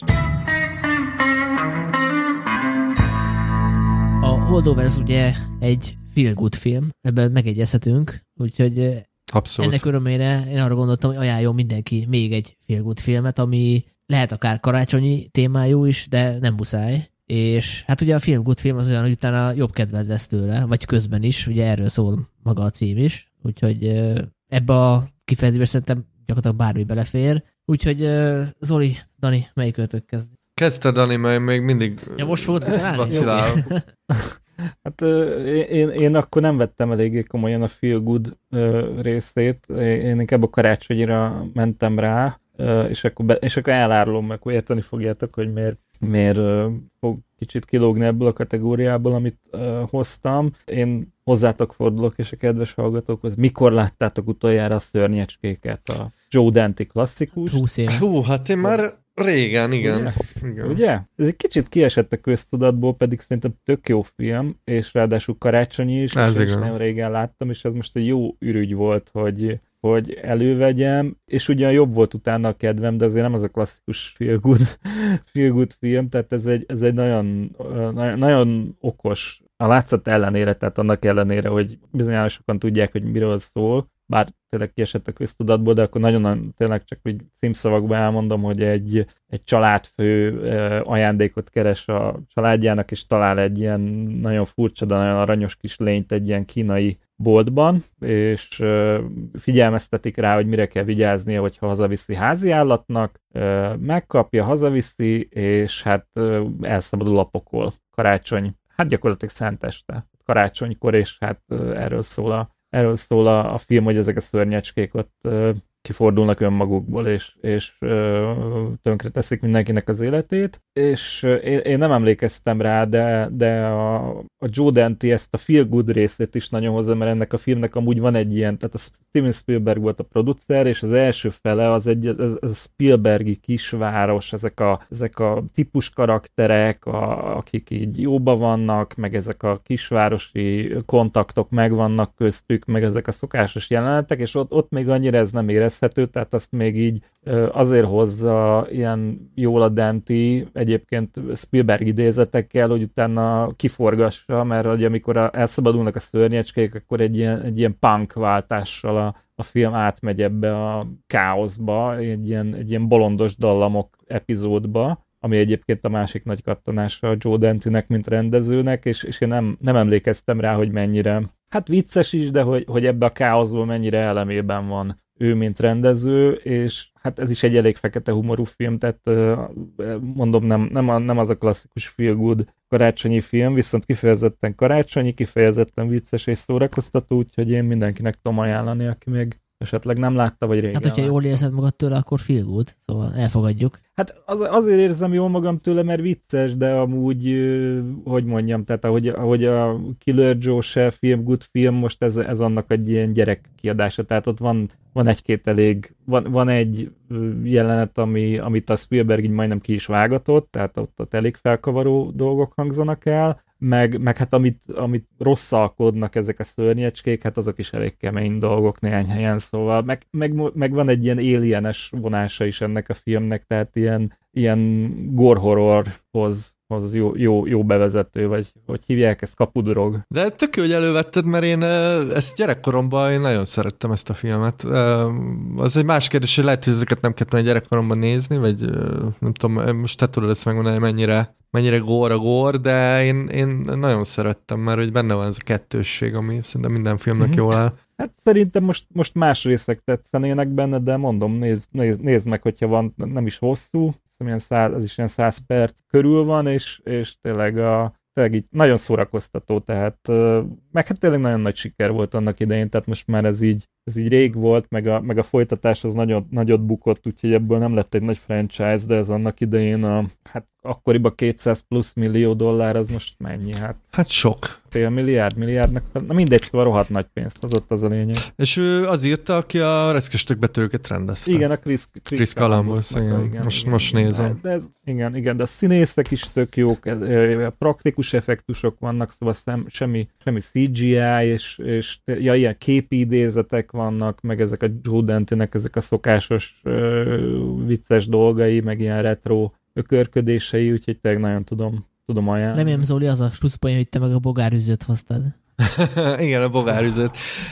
Nem tudom, én nagyon komolyan vettem ezt a feladatot, és nagyon sok jelöltet hoztam, úgyhogy itt sokáig vaciláltam, mert hogy az a, az a baj, hogy tényleg Sanyi az van, hogy a feel good az egy hatalmas kategória, mert hogy nagyon sok mindentől jobban tudod érezni magad, és én például a Kill Bill-től is nagyon jól érzem magam, de hát azért mégse azt akartam hozni, úgyhogy végül egy olyan film mellett döntöttem, amit talán nem annyira ismert itthon, vagy legalábbis ez is egy kicsit ilyen eltűnt. Az biztos, hogy olyat akartam akartam hozni, ami tini vígjáték, mert azoktól nagyon jól szoktam érezni magam, és a másik, amit jól szoktam érezni magam, az a road movie, úgyhogy a kettőt kereszteztem, és eszembe jutott, hogy ráadásul ez kapcsolódik is valamennyi a Holdovershez, mert itt is a karácsony szünet alatt játszódik, és ez a Tuti Dolog című film 1985-ből. Most ezt nem tudom, hogy azért sikítottál fel, mert nem szereted, vagy azért, mert... De nagyon régen láttam, és nagyon bírtam, amelyikben a John Cusack-en viccesen iszza dobozos Így van. Itt ugye az a sztori, hogy John Cusack a téli szünetbe elindul New Englandből, ahol egyébként a Holdovers is játszódik, és megpróbál eljutni Kaliforniába, mert hogy ott a, a címben említett tuti dolog az egy ilyen fix dugás várja, amit a haverja szervezett le egy ilyen szőke bombázóval, és hát ez egy road movie, de közben ugye egy lányjal utazik, aki, mert hogy össze, összedobják a, az úti költséget, és nyilván ez nem nagy meglepetés, kezdetben nagyon nem szeretik egymást, azt, aztán ugye, hát most nem lövöm le a poén, de nagyjából sejthető. Jó, és igen, és azért szeretem nagyon ezt a filmet, mert hogy ez tényleg ezt a két dolgot ötvözi. Tehát a, a, a road movie nyilván nem komolyan vehető road movie, mert hogy ilyen komikus elemei vannak, bár mondjuk így olyanok vannak, hogy megpróbálják a lányt megerőszakolni, meg, de mindegy, szóval, de hogy vicces egyébként a film, és én nagyon szerettem John Cusack-et, én nagyon sajnálom, hogy ő eltűnt mostanában, valahogy így kiesett a, ugye most már Matt Damon a norm, normkor pápa, meg, meg valahogy ő ilyen légüres térbe találta magát, de 80-as években ő hatalmasat ment, meg sőt még a 90-esben is. És, Igen, még a, még a 90-esben még tartotta magát, és akkor szerintem kicsit el, elment. Valahogy ugye el, most ilyen kínai zékbe játszik, ilyen, na mindegy, ez most lényegtelen, de hogy ez a film egy ilyen nagyon jó időkapszula is, mert hogy ez még nem az amerikai építés, és még nem is a Apatow féle vonal, hanem ez a régi 80-as évek klasszikus, klasszikusabb tini végjátékos vonala, és uh, szerintem egy nagyon kedves film, és egyébként az a Rob Reiner rendezte, ak- akitől eredetileg a, a, arra gondoltam, hogy az lesz a feel good filmem, a, a The Spinal Tap, de uh, az talán nem mindenkinek, hogy mondjam, az, az finomabb egy picit annál, hogy így karácsonyra oda küld a családnak, de szerintem a tuti dolog az egy olyan film, ami, ami, ami tényleg nagyon kellemes, és mindenkinek ajánlom. Igen, igen. Hát én köszönöm ezt az ajánlást, mert ezt a filmet én még nem láttam, úgyhogy...